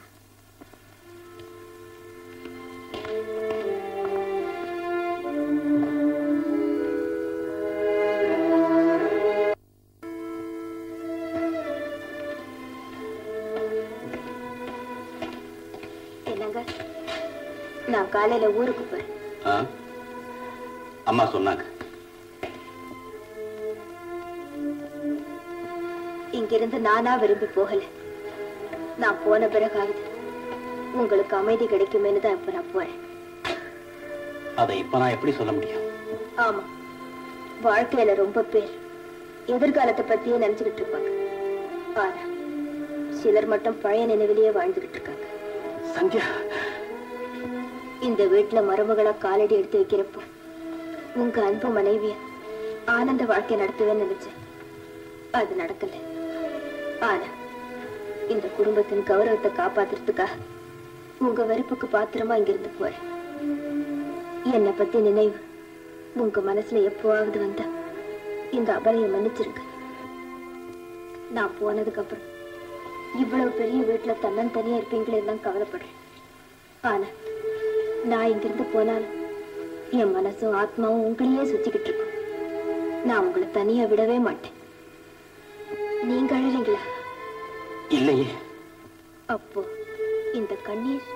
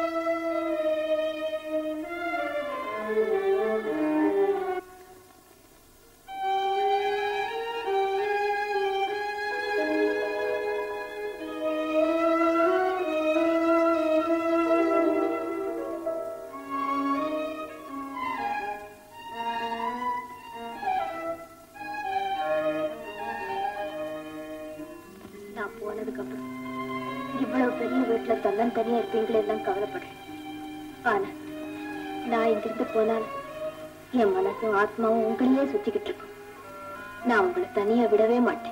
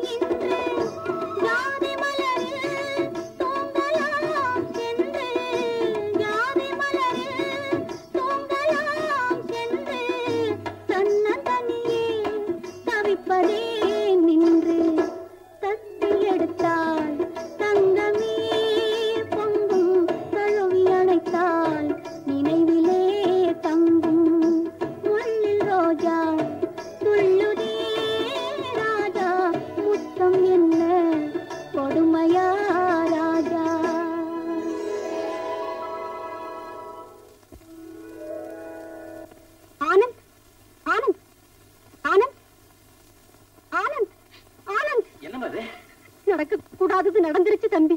நம்ம சந்தியா போன ரயில் கலந்துருச்சான். இதோ பாரு தம்பி, பேப்பர்ல வந்திருக்கு. ரொம்ப பேரை இறந்துட்டாங்களா. நம்ம சந்தியா கேடு என்ன ஆச்சோ என்னவோ தெரியல. எத்தனை மணிக்கு நடந்தது? சாயங்காலம் 7 மணிக்கு சார். அம்மா அவ சாகலமா? தம்பி உன் வாய்க்கு சக்கரை தான் போடணும். அவ தீர்க்காய்சா இருக்கணும். அவ எப்பவுமே சாக மாட்டாமா. உயிரோடு இருக்கிறவங்க தான் செத்து போவாங்க. ஏற்கனவே செத்து போனவ எப்படியம்மா மறுபடியும் சாக முடியும்? நீ என்னப்பா சொல்ற? சாயங்காலம் 7 மணிக்கு விபத்து நடந்திருக்கு. ஆனா அவளை ராத்திரி 2 மணிக்கு இங்கு பார்த்தேன். ஏதாவது கனவு கண்டிருக்கீங்க சார்? கனவுல என் கண்ணாலேயே பார்த்தேன். ஆண்டவன் புண்ணியத்துல உன் வாக்கு பறிக்கட்டும். எதுக்கும் நீ போய் விசாரிச்சுட்டு வாப்பா. நான் போய் விசாரிக்கிறது அர்த்தமே இல்லம்மா. அவ உயிரோடு தான் இருக்கா. என் மனசு கேட்கலப்பா. நீ போய் எப்படியாவது அவளை கூட்டிக்கிட்டு வந்தாதான் எனக்கு நிம்மதி. புறப்படு புறப்படு தம்பி புறப்படு. ஆமாங்க சார், வாங்க போகலாம். உங்க ஆசையத்தான் கெடுப்பானே.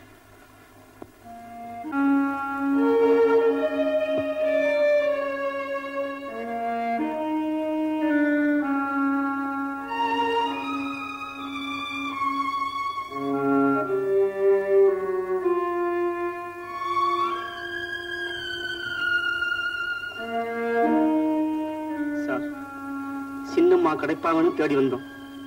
அவங்க கிடைக்கல. அவங்க வச்சிருந்த பெட்டி தான் கிடைச்சது. என்ன செய்வது? வாங்க சார் போலாம்.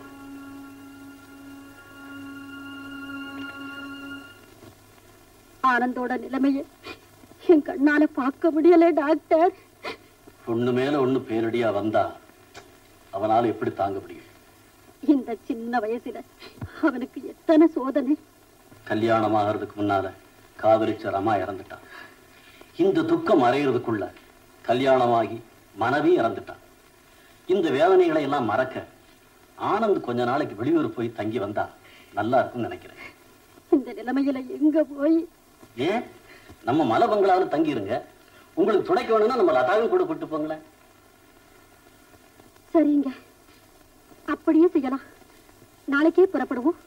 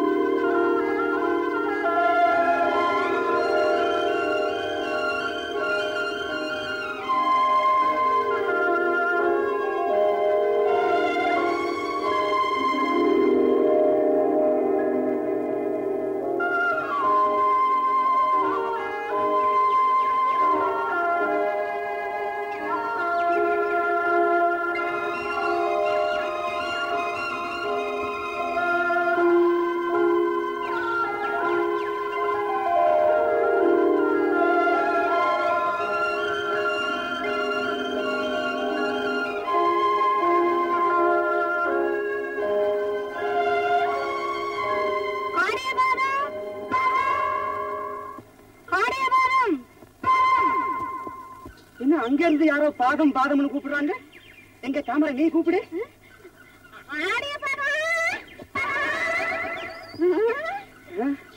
பாத்தீங்களா அம்மா? என்னடா அது? இந்த பங்களாவில மனுஷங்களே இல்லம்மா. பேய் பிசாசான் குடி இருக்குது. பேயும் இல்ல பிசாசும் இல்ல. நீ சும்மா பேய் இங்க இல்லம்மா. நம்ம ஊர்ல இருந்து வந்திருக்கலாம்ல.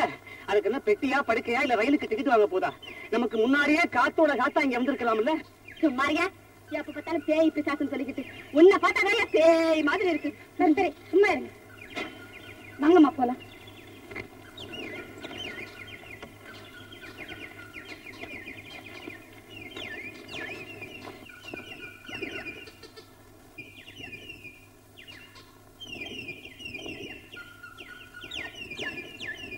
வாணி முத்தையா, 18ஆம் படி கருப்பையா, இந்த மலையை விட்டு போற வரைக்கும் என்னை காப்பாத்தையா.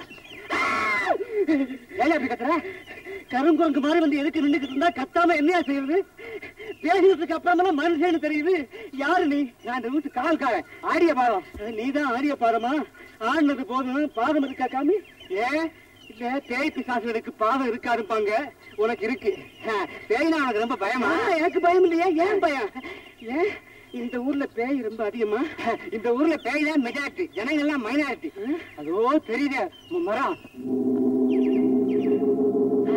புள்ளி ஜீவாபிசாசனுக்கு, அதுக்கு அடுத்த பங்களாவில அவருடைய அக்கா காட்டேரி, அந்த மூணாவது பங்களாவில கருப்பு, அதாவது காட்டேரியனுடைய ஒண்ணு விட்டு அக்கா மாவுடைய பேத்தியது நிறுத்திய பேய்களுக்குள்ள சொந்தக்காரங்களா சொன்ன இல்லையா? அதுவும் ஜனங்கள் மாதிரி தானே, அவங்க பரம்பரையும் இங்கதான் குடியிருக்கு. அப்ப அந்த பங்களாவில எல்லாம் நாய்கள் ஜாக்கிரதுன்னு போடு போடுறதுக்கு பதிலா பேய்கள் ஜாக்கிரதுன்னு போடு போடணுமா? கரெக்ட்.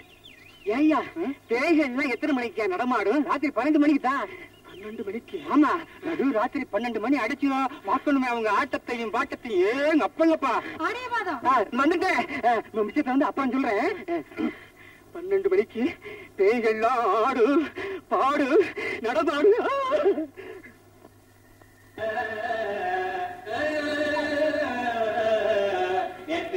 இன்னைக்கு இல்ல முத்தம்மா, இத நினைச்சு பார்க்க நேரம் இல்ல முத்தம்மா. சேர்த்து வச்சவன் தூங்குறானே முத்தம்மா, அத காத்திருப்பவன் ஏங்குறானே முத்தம்மா. முத்தம்மா முத்தம்மா, யாரு நீ? யாரு நீ? யாரு முதல்ல சொல்லு. நீ யாரு முதல்ல சொல்லு. நான் எப்போதும் இங்க இருக்கிற பழைய ஆளு, நான் இன்னைக்குதான் வந்த புது ஆளு. புது ஆளா? இந்த குரலை எங்கேயோ கேட்ட மாதிரி இருக்கேன். கருங்குரங்கு நீதான ஐயா? ஆடியா போதான் மாதவன், பயந்துட்டியா? பயப்பில்ல, ஏதோ பேய் பிசாசுன்னு சொன்னியே அதனால. ஆமா, இப்ப மணி என்னாச்சு? மணி 11:30. அப்ப 12க்கெல்லாம் பேய் வரும் இல்ல? 12 மணிக்குன்னு கரெக்டா சொல்ல முடியாது, அதுக்கு எவ்வளவு வேலையோ. கொஞ்சம் முன்ன பின்ன வந்தாலும் வரும்.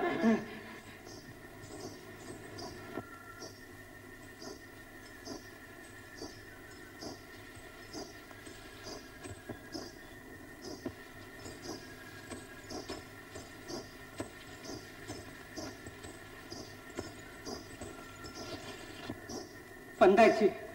வந்தாச்சா? இது அது இல்ல, நம்ம தாமரை. தாமரையும் இல்ல, அள்ளியும் இல்ல, பேயெல்லாம் நினைச்சு ரூபத்துல வரும். இது மோகினி பிசாசு.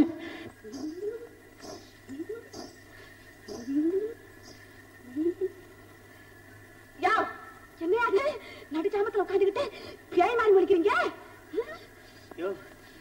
அசல் தாமரை மாதிரியே இல்ல. ஒப்பந்தம் நானே தாமரை மாதிரி இருக்கானா? ஐயா, கிண்டவா பண்றீங்க? தாமரையே தான், குரல் அப்படியே இருக்கியா? ஐயோ, அப்படித்தான் இருக்கும். உனக்கு தாமரை மேல பிரியா, உன் கண்ணுக்கு அப்படி தெரியுது. இது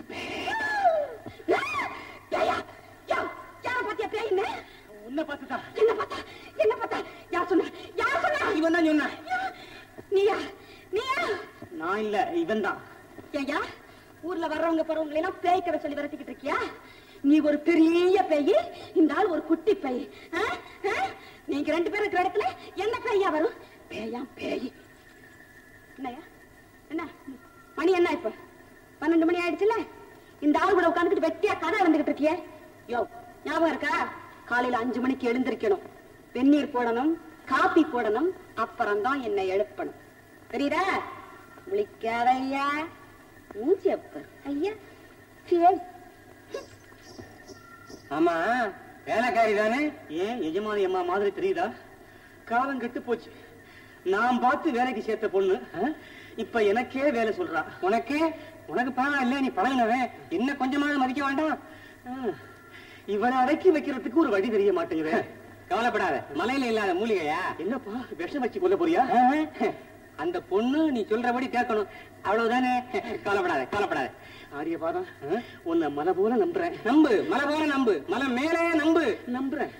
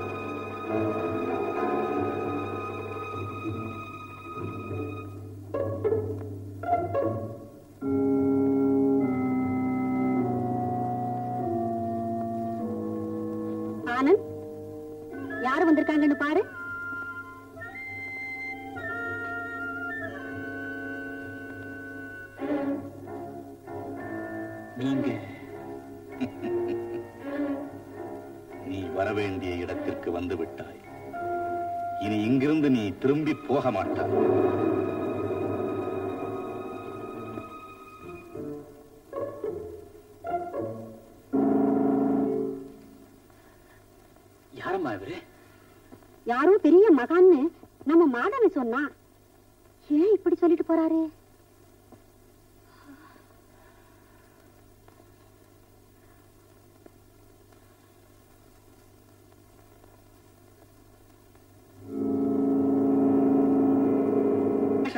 பிரமாதம். ஆனா இந்த வேஷத்தை பார்த்து தாமரை பயப்படுவாளான்றதான் எனக்கு சந்தேகமா இருக்கு. சந்தேகப்படாத, அவ வரட்ட இங்க உன் காலில் விழுந்து கெஞ்ச வைக்கிறேன், கெஞ்ச வைக்கிறேன். வர்றாயா வர்றாயா வர்றாடா, மொத்த மூடு சாம்பிராணி போடு.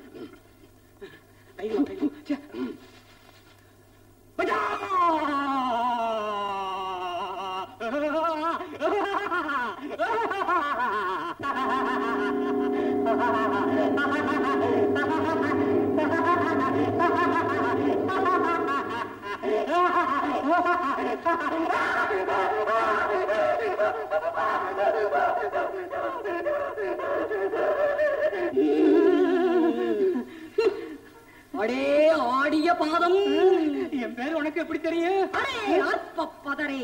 உன் பெயர் என்னடா? உன் பரம்பரையே எனக்கு தெரியும்.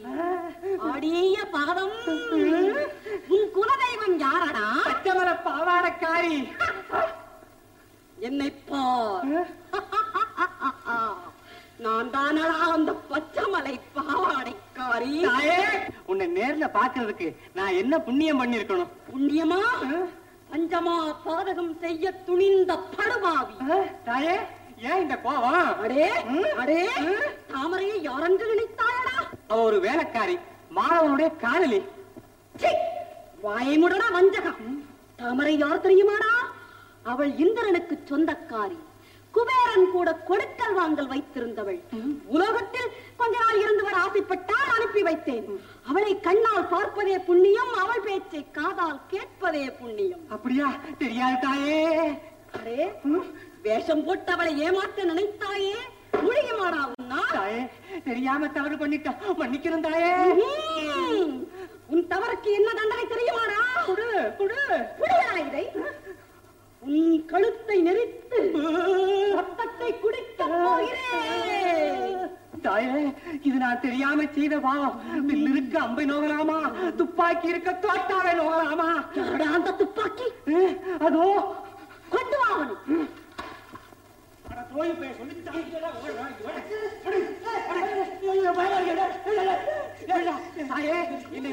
ஆளாக்குன பாவி வந்தா காண விடுறா.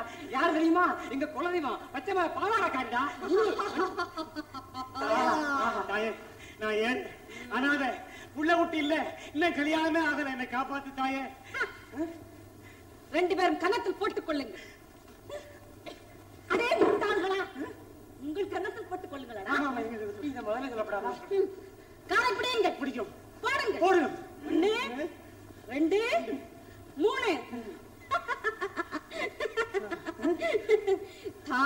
உங்க கால்ல விழ வைக்க போறீங்களா? இப்ப யார் கால்ல யார் விழுந்ததோடா? நான் தான் தாமரை.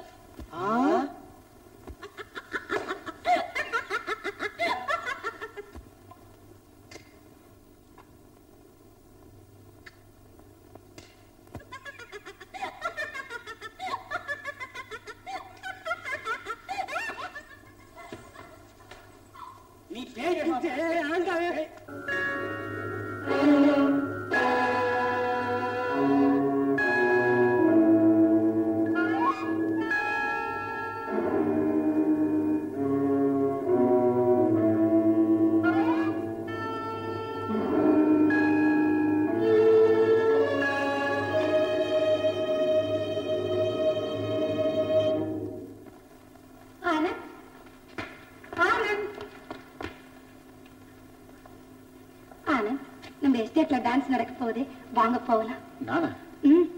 உங்களுக்காக தான் ஏற்பாடு செய்திருக்கு. நீங்க கட்டாயம் வரத்தான். நீ போ, நான் பின்னாலே வரேன். ஓகே.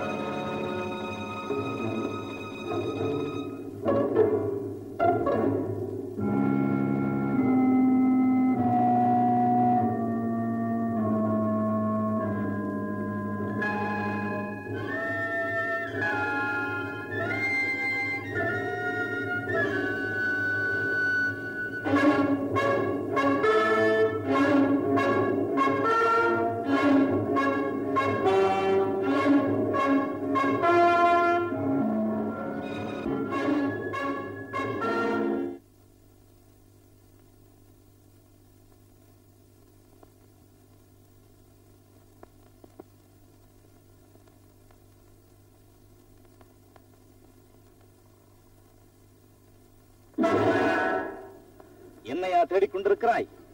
இல்லை, வேறு யாரையோ தேடுகிறாய். வாழ்க்கையே ஒரு தேடும் படலம் தானே. சரியாக சொன்னாய். ஆனால் நீ யாரை தேடுகிறாய் என்பது உனக்கு தெரிகிறதா? அவர்கள் இந்த உலகத்தில் தான் இருக்கிறார்களா? அதுதான் எனக்கு புரியல. சில சமயம் கனவு மாதிரி தோணுது, சில சமயம் உண்மையாவும் தெரியல. ஒரே குழப்பமா இருக்கு. குழப்பம் தீர்ந்துவிடும். எப்போ? காலம் வரும்போது. காலம் வரும்போதா? ஆம், அப்போது நீயாகவே என்னை தேடிக்கொண்டு வருவாய்.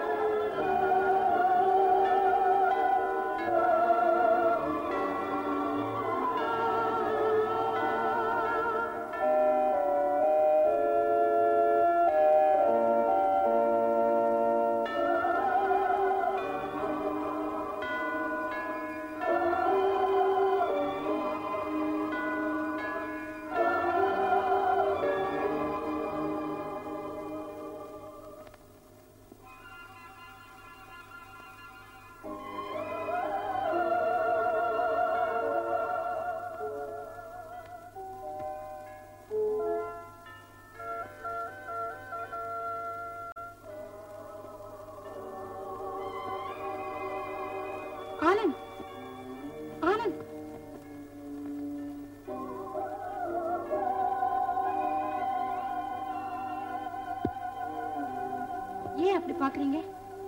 மறுபடியும் நான் அவளை பார்த்தேன். அவளா? யார் ஆனந்த்? என்ன சொல்றீங்க ஆனந்த்? ஒண்ணு இல்ல ஒண்ணு இல்ல.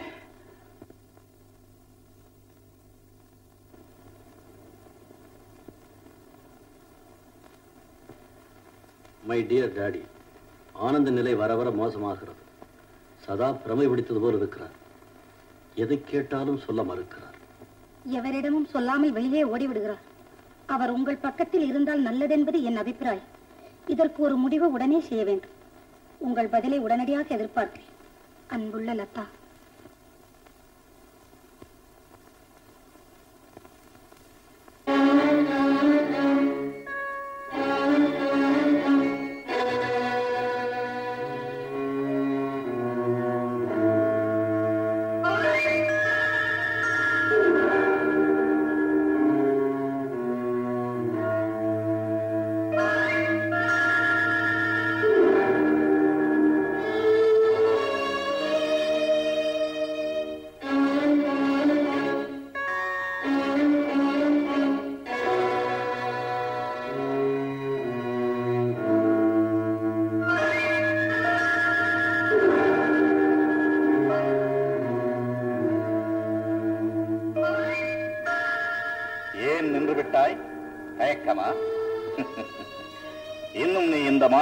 மோக வலையிலே மயங்கி கிடக்கிறார். அதிலிருந்து விடுபடும் வேலை வந்துவிட்டது. அதோ பூமியும் ஆகாயமும் ஒன்று சேரும் அந்த அடிவானத்துக்கு அருகே உன் கண்களுக்கு ஏதாவது தெரிகிறதா? இல்லை, ஒண்ணுமே தெரியல. ஆம், இந்த ஊனக்கண்களால் அதை பார்க்க முடியாது. என்ன சொல்றீங்க? நிறைவேறாத ஆசைகளோடு ஒரு அபலையின் ஆத்மா உனக்காக அலைந்து கொண்டிருக்கிறது. உன்னை எதிர்பார்க்கும் அந்த ஆத்மா உன் உருவத்தையோ உடலையோ எதிர்பார்க்கவில்லை, உன் ஆத்மாவைத்தான் எதிர்பார்க்கிறது. இரண்டு ஆத்மாக்களும் கலந்து மகளும் அந்த இன்பலோகத்தை காண வேண்டுமானால் இந்த மாய உடலை நீ உதறித்தள்ள வேண்டும். மண்ணுலகை விட்டே வெளியேற வேண்டும். உன் வரவை எதிர்பார்த்து 100 வருடங்களாக காத்திருக்கும் அந்த ஆத்மாவை நீ அடையாளம் தெரிந்து கொள்ள வேண்டாமா? 100 வருஷமா? ஆம், 100 வருடங்களுக்கு முன் அந்த ஜென்மத்தில் அவள் உன் மனைவி. நீங்கள் இருவரும் தனிமையில் ஆடிப்பாடி விளையாட இந்த மலைப்பகுதிக்கு வந்தீர்கள். இதே இடத்தில் தான் உன் மனைவி கால் தவறி கீழே விழுந்தாள். நீயும் அவளை விட்டு பிரிந்தாள். விழுந்தவள் எழுந்தாள். விந்தையான ஆவி உருவை அடைந்தாள். செந்திலே கலந்து தன் தெய்வத்தை தேடினாள். புயலோடு புயலாகி பூவுலகை வலம் வந்தாள். வேளை வந்துவிட்டது. பிரித்து வைத்த விதி உங்களை மீண்டும் ஒன்று சேர்க்கப் போகிறது. அதனால் தான் நீ இங்கு வந்திருக்கிறாய். எந்த இடத்தில் அன்று பிரிந்தீர்களோ அதே இடத்தில் இன்று ஒன்று சேரப்போகிறீர்கள். வெண்ணிற ஆடை அணிந்து மோகன புன்னகை சிந்தி மௌன பாஷையிலே உன்னை வா வா என்று அழைக்கும் அந்த புனித ஆத்மாவை, உன் மனைவியை விடு. இரண்டு ஆத்மாக்களின் புனித சங்கமத்தை நீ தாமதப்படுத்தாதே. குதித்து விடு. போ போ.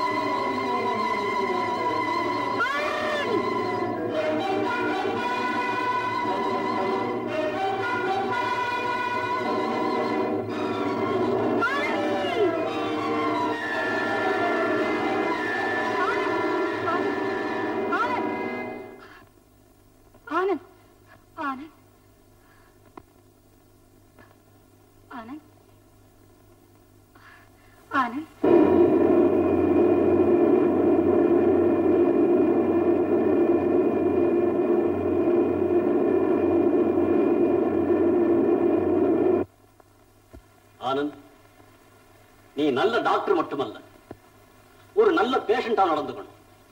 அவ யாரு, எங்க வந்தா, எப்படி போனாங்கிறத மனசுல போட்டு குழப்பிக்காம கம்ப்ளீட் ரெஸ்ட் எடுத்துக்கணும். இப்போ உனக்கு ஓய்வு அமைதி இல்லைன்னா உன் உடல்நிலை எவ்வளவு பாதிக்கப்படுங்கிறத டாக்டரான உனக்கு தான் சொல்லணுமா என்ன? Please take rest. Latha, be careful.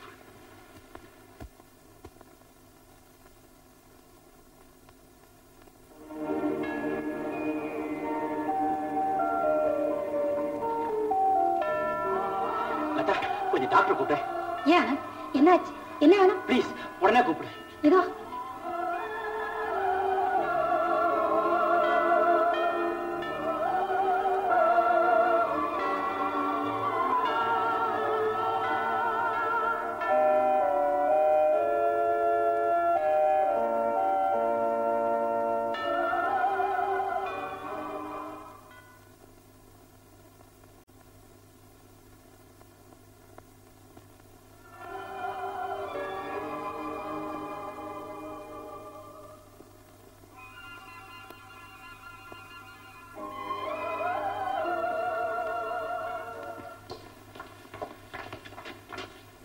Latha, இப்பதான் உங்களை அவசரமா கூப்பிட்டு வர சொன்னார்.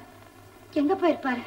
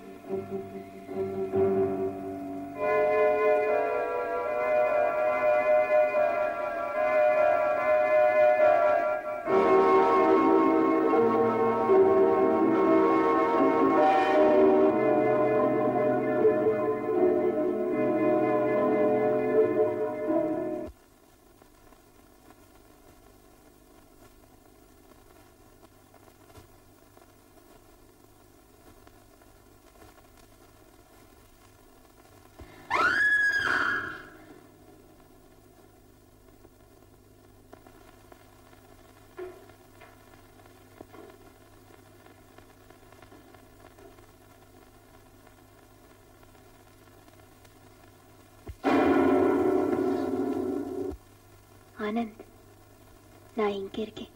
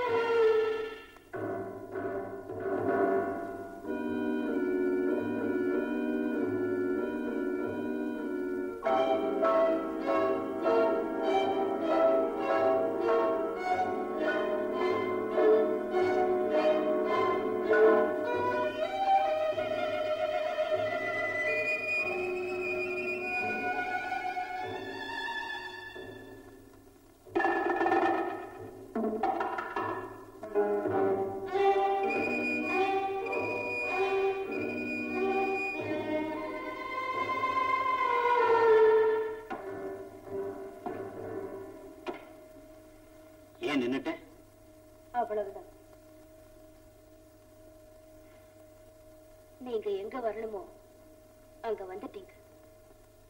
ஆமா, நானே இங்க வரணும் தான் இருந்தேன். ஏன் தெரியுமா? உண்மையிலேயே நீ யாரும் தெரிஞ்சுக்கிறதுக்கு என்னமா தெரியல. இல்ல, இன்னைக்கு அது நிச்சயமா தெரிஞ்சு போயிடும். ஏன்னா இப்ப நீ எங்கிட்ட இருந்து தப்ப முடியாத நிலைமையில இருக்கு. இப்ப மட்டும் இல்ல, நான் எப்பவுமே உங்க கூட தான் இருக்கேன். ஆனா நான் ஆவி ரூபத்திலேயும் நீங்க மனித உருவத்திலும் இருக்கிறதுனாலதான் நம்ம ரெண்டு பேரும் சந்தித்து மகிழ முடியாத சங்கடம். நான் மறுபடியும் பிறக்க முடியாது, ஆனா நீங்க இறந்து என் அடைய முடியும். ஏனோ நீங்க விலகி விலகி உங்களுக்கும் எனக்கும் உள்ள தூரத்தை வளர்த்துக்கிட்டே போறீங்க. வேதனை தரும் இந்த முடிவுக்கு விமோசனமே கிடையாது. இருக்கு, உனக்கு எனக்கும் உள்ள இடைவெளிக்கு இன்னைக்கு ஒரு முடிவு காணத்தான் போறேன். உன்னை என் கண்ணுக்கு படாம மூடி மறைச்ச அந்த மாயத்தரை எதுன்னு தெரிஞ்சுக்கிட்டேன். ஒவ்வொரு நாளும் என்ன நிழல் போல பின்தொடர அருண தேவதை யாரும் புரிஞ்சுக்கிட்டேன். நீதான் அந்த மாயத்தரை, நீதான் அந்த மான தேவதை.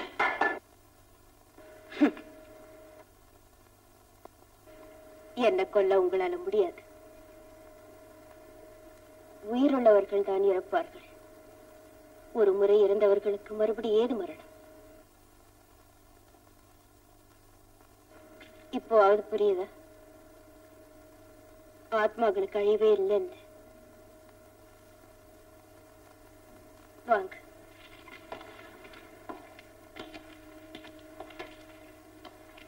எங்கே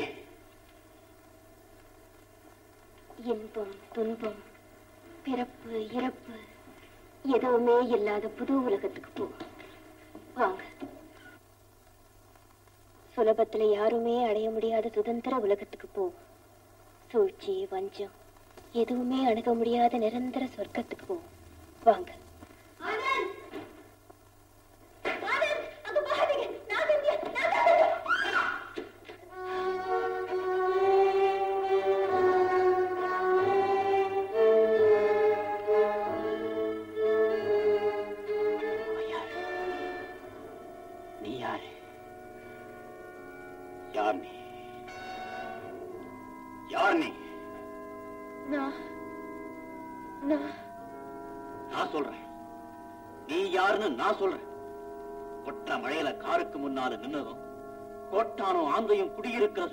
நடந்து போனதும் நீதான், கட்டில பிணமா கிடந்ததும் காடு மலையெல்லாம் சுத்தி அலைஞ்சதும் நீயேதான், ஆஸ்பத்திரியில இருந்து என்னை இங்க கூட்டிக்கிட்டு வந்ததும் அடிக்கடி மாயமா மறைஞ்சு போறதும் நீ நீ நீயேதான்.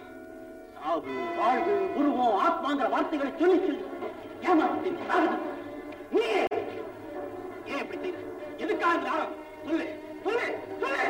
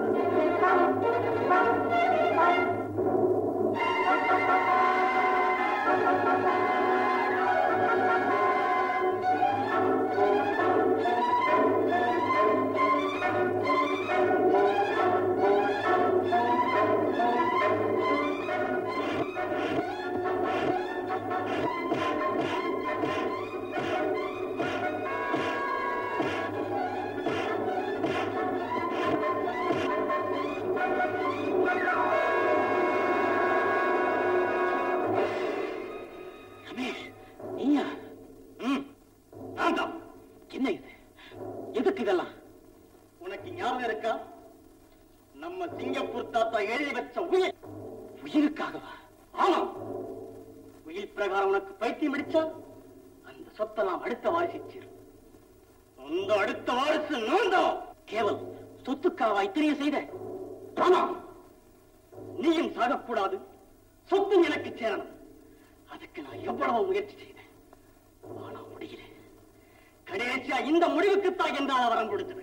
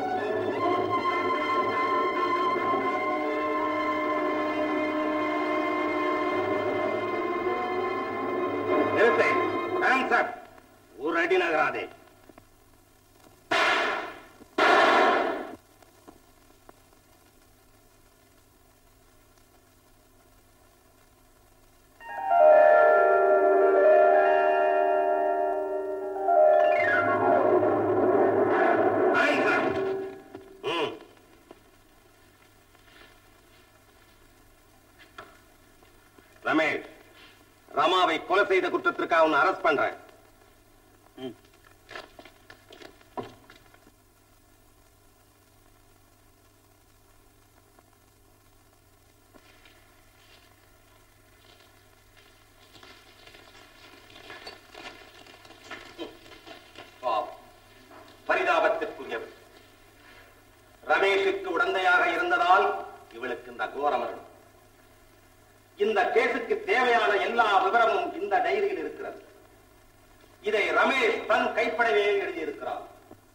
கிடக்கும் மோகினியும் திகைத்து நிற்கும் சந்தியாவும் ஒரு தாய் வயிற்றில் பிறந்தவர்கள். 18 வருஷங்களுக்கு முன் இவர்களது பெற்றோர் குடும்ப சண்டையின் காரணமாக பிரிந்து விட்டார்கள். தாயிடம் சந்தியாவும் தந்தையிடம் மோகினியும் வளர்ந்து வந்தார்கள். சந்தியாவின் தாய் ஆனந்தின் தாயாருக்கு தூரத்துறவு. சந்தியாவை தன் மருமகளாக்கிக் கொள்வதாக ஆனந்தின் தாய் சந்தியாவின் அம்மாவுடைய மரண திருவாயில் வாக்கு கொடுத்திருந்தார்கள். இதெல்லாம் தெரிந்த ரமேஷ் சந்தியா மோகினி இருவரது உருவ ஒற்றுமையை பயன்படுத்தி ஆனந்தை பைத்தியமாக்கி அவருக்கு வரவிருந்த சொத்துக்களை அபகரிக்க பிரமாதமான திட்டம் ஒன்றை உருவாக்கினான். குடிகார தகப்பனிடம் சென்றான், குடி கொடுத்தான், ஆசை காட்டினான், மோகினியை தன் பொறுப்பிலேயே ஏற்றுக்கொண்டான். சந்தியாவின் பழக்க வழக்கங்களையும் அவளுக்கு பிரியமான பாட்டையும் மோகினிக்கு கற்றுக் கொடுத்தான்.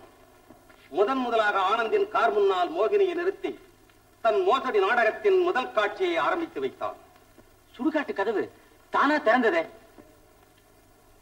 ஆள் மறைந்திருந்து கேட்டை திறந்து மூடுபடியாக ஏற்பாடு செய்திருந்தார்கள். ரமாவின் மரணம். ஆனந்த் ரமாவை கல்யாணம் செய்து கொள்ளப் போவதாக ரமேஷ் அறிந்தான். தன் திட்டங்களுக்கு இடையூறாக வந்த ரமாவை கொன்றான். ஆனந்தை பாழடைந்த பங்களாவுக்கு அழைத்து வந்தார்கள். மோகினியை கட்டிலில் பிணம்போல் கிடத்தினார்கள். மறுபடியும் ஆனந்த் வந்து பார்க்கும் போது அந்த ரூமையே காலி செய்திருந்தார்கள். அப்படின்னா அந்த போலீஸ்காரங்க அவங்க சொன்ன கதை எல்லாம் திட்டம் போட்டே செய்தார்கள். அதோ அந்த காட்சியிலே வந்த நடிகர்கள். அந்த படகு பாட்டு அது வெறும் டேப் ரெக்கார்டர். கார் வைப்ப நினைச்ச நேரத்தில் நிக்கிறதும் வேலை செய்யறதுமா இருந்தது. அது பிரத்யேகமாக தயார் செய்த ஒரு சுவிட்சை கார் கதவின் கைப்பிடியில் மறைத்து வைத்திருந்தார்கள். தேவைப்படும் போது மோகினி அதை பயன்படுத்தி இருக்கிறாள். சார், அந்த ரயில் விபத்து கூட இவங்க திட்டம் தானோ? இல்லை, விபத்து நடந்தது என்னமோ உண்மைதான். ஆனால் விபத்துக்கு முன்னாலேயே ரமேஷின் ஆட்கள் சந்தியாவை கடத்தி விட்டார்கள். அந்த விபத்தை அவர்கள் பயன்படுத்தி விட்டார்கள். மற்ற விவரங்களை சந்தியாவை சொல்லட்டும். ரயில் இருந்து என்னை கடத்தி வந்த பிறகுதான் அவரை பைத்தியமாக்கு இப்படி ஒரு பெரிய கூட்டமே வேலை செய்யறதுங்கிறத நான் புரிஞ்சுக்கிட்டேன். சில சமயங்கள்ல அவளை மறைச்சு என்னையும், என்ன மறைச்சு அவளையும் அவருக்கு காட்டினாங்க. இங்கிருந்து நான் தப்பிக்க ஏதாவது முயற்சி செஞ்சா என் கணவர் கொல்லப்படுவார்னு சொல்லி என்ன மிரட்டி வச்சிருந்தாங்க. டாக்டர் வீட்டுல நடக்கிறதெல்லாம் இவங்களுக்கு அப்பப்போ எப்படி தெரிஞ்சது? எல்லாம் ரவுடி ரங்கனின் வேலை. ரங்கனா? ஆம், உங்க வீட்டிலே மாதவன் என்ற பெயரிலே வேலைக்கு சேர்ந்து ரமேஷுக்கு அப்பப்ப செய்திகளை ரகசியமாக அனுப்பி வைத்தது இவன் தான். இவனது உண்மை பெயர் ரவுடி ரங்கன். பூட்டிய வீட்டுக்குள் பாட்டு கேட்டதும் பியானோ சீட்டை சுத்தி விட்டதும் எல்லாம் இவன் வேலைதான். இவன் வேலைக்கு சேர்ந்ததும் சந்தேகத்தின் பேரிலே துப்பறியும் இலாக்காவை சேர்ந்த மிஸ் லோச்சனாவை தாமரை என்கிற பேரிலே ஆனந்த் வீட்டிற்கு அனுப்பி வைத்தோம். இந்த கேஸில் சுலோச்சனாவின் உழைப்பு பாராட்டத்தக்கது. ரமேஷ், சந்தர்ப்பமும் சூழ்நிலையும் குற்றவாளிகளுக்கு சில சமயம் சாதகமாக இருக்கலாம். ஆனால் சட்டத்தின் பிடியிலிருந்தும் போலீசாரின் பார்வையிலிருந்தும் குற்றவாளிகள் எப்பவுமே தப்ப முடியாது. இன்ஸ்பெக்டர், இவளை கொண்டு போகலாம். திட்டமிட்டு பிறரை ஏமாற்றி வாழ நினைப்பவர்களுக்கு ரமேஷின் முடிவு ஒரு பாடமாக இருக்கட்டும்.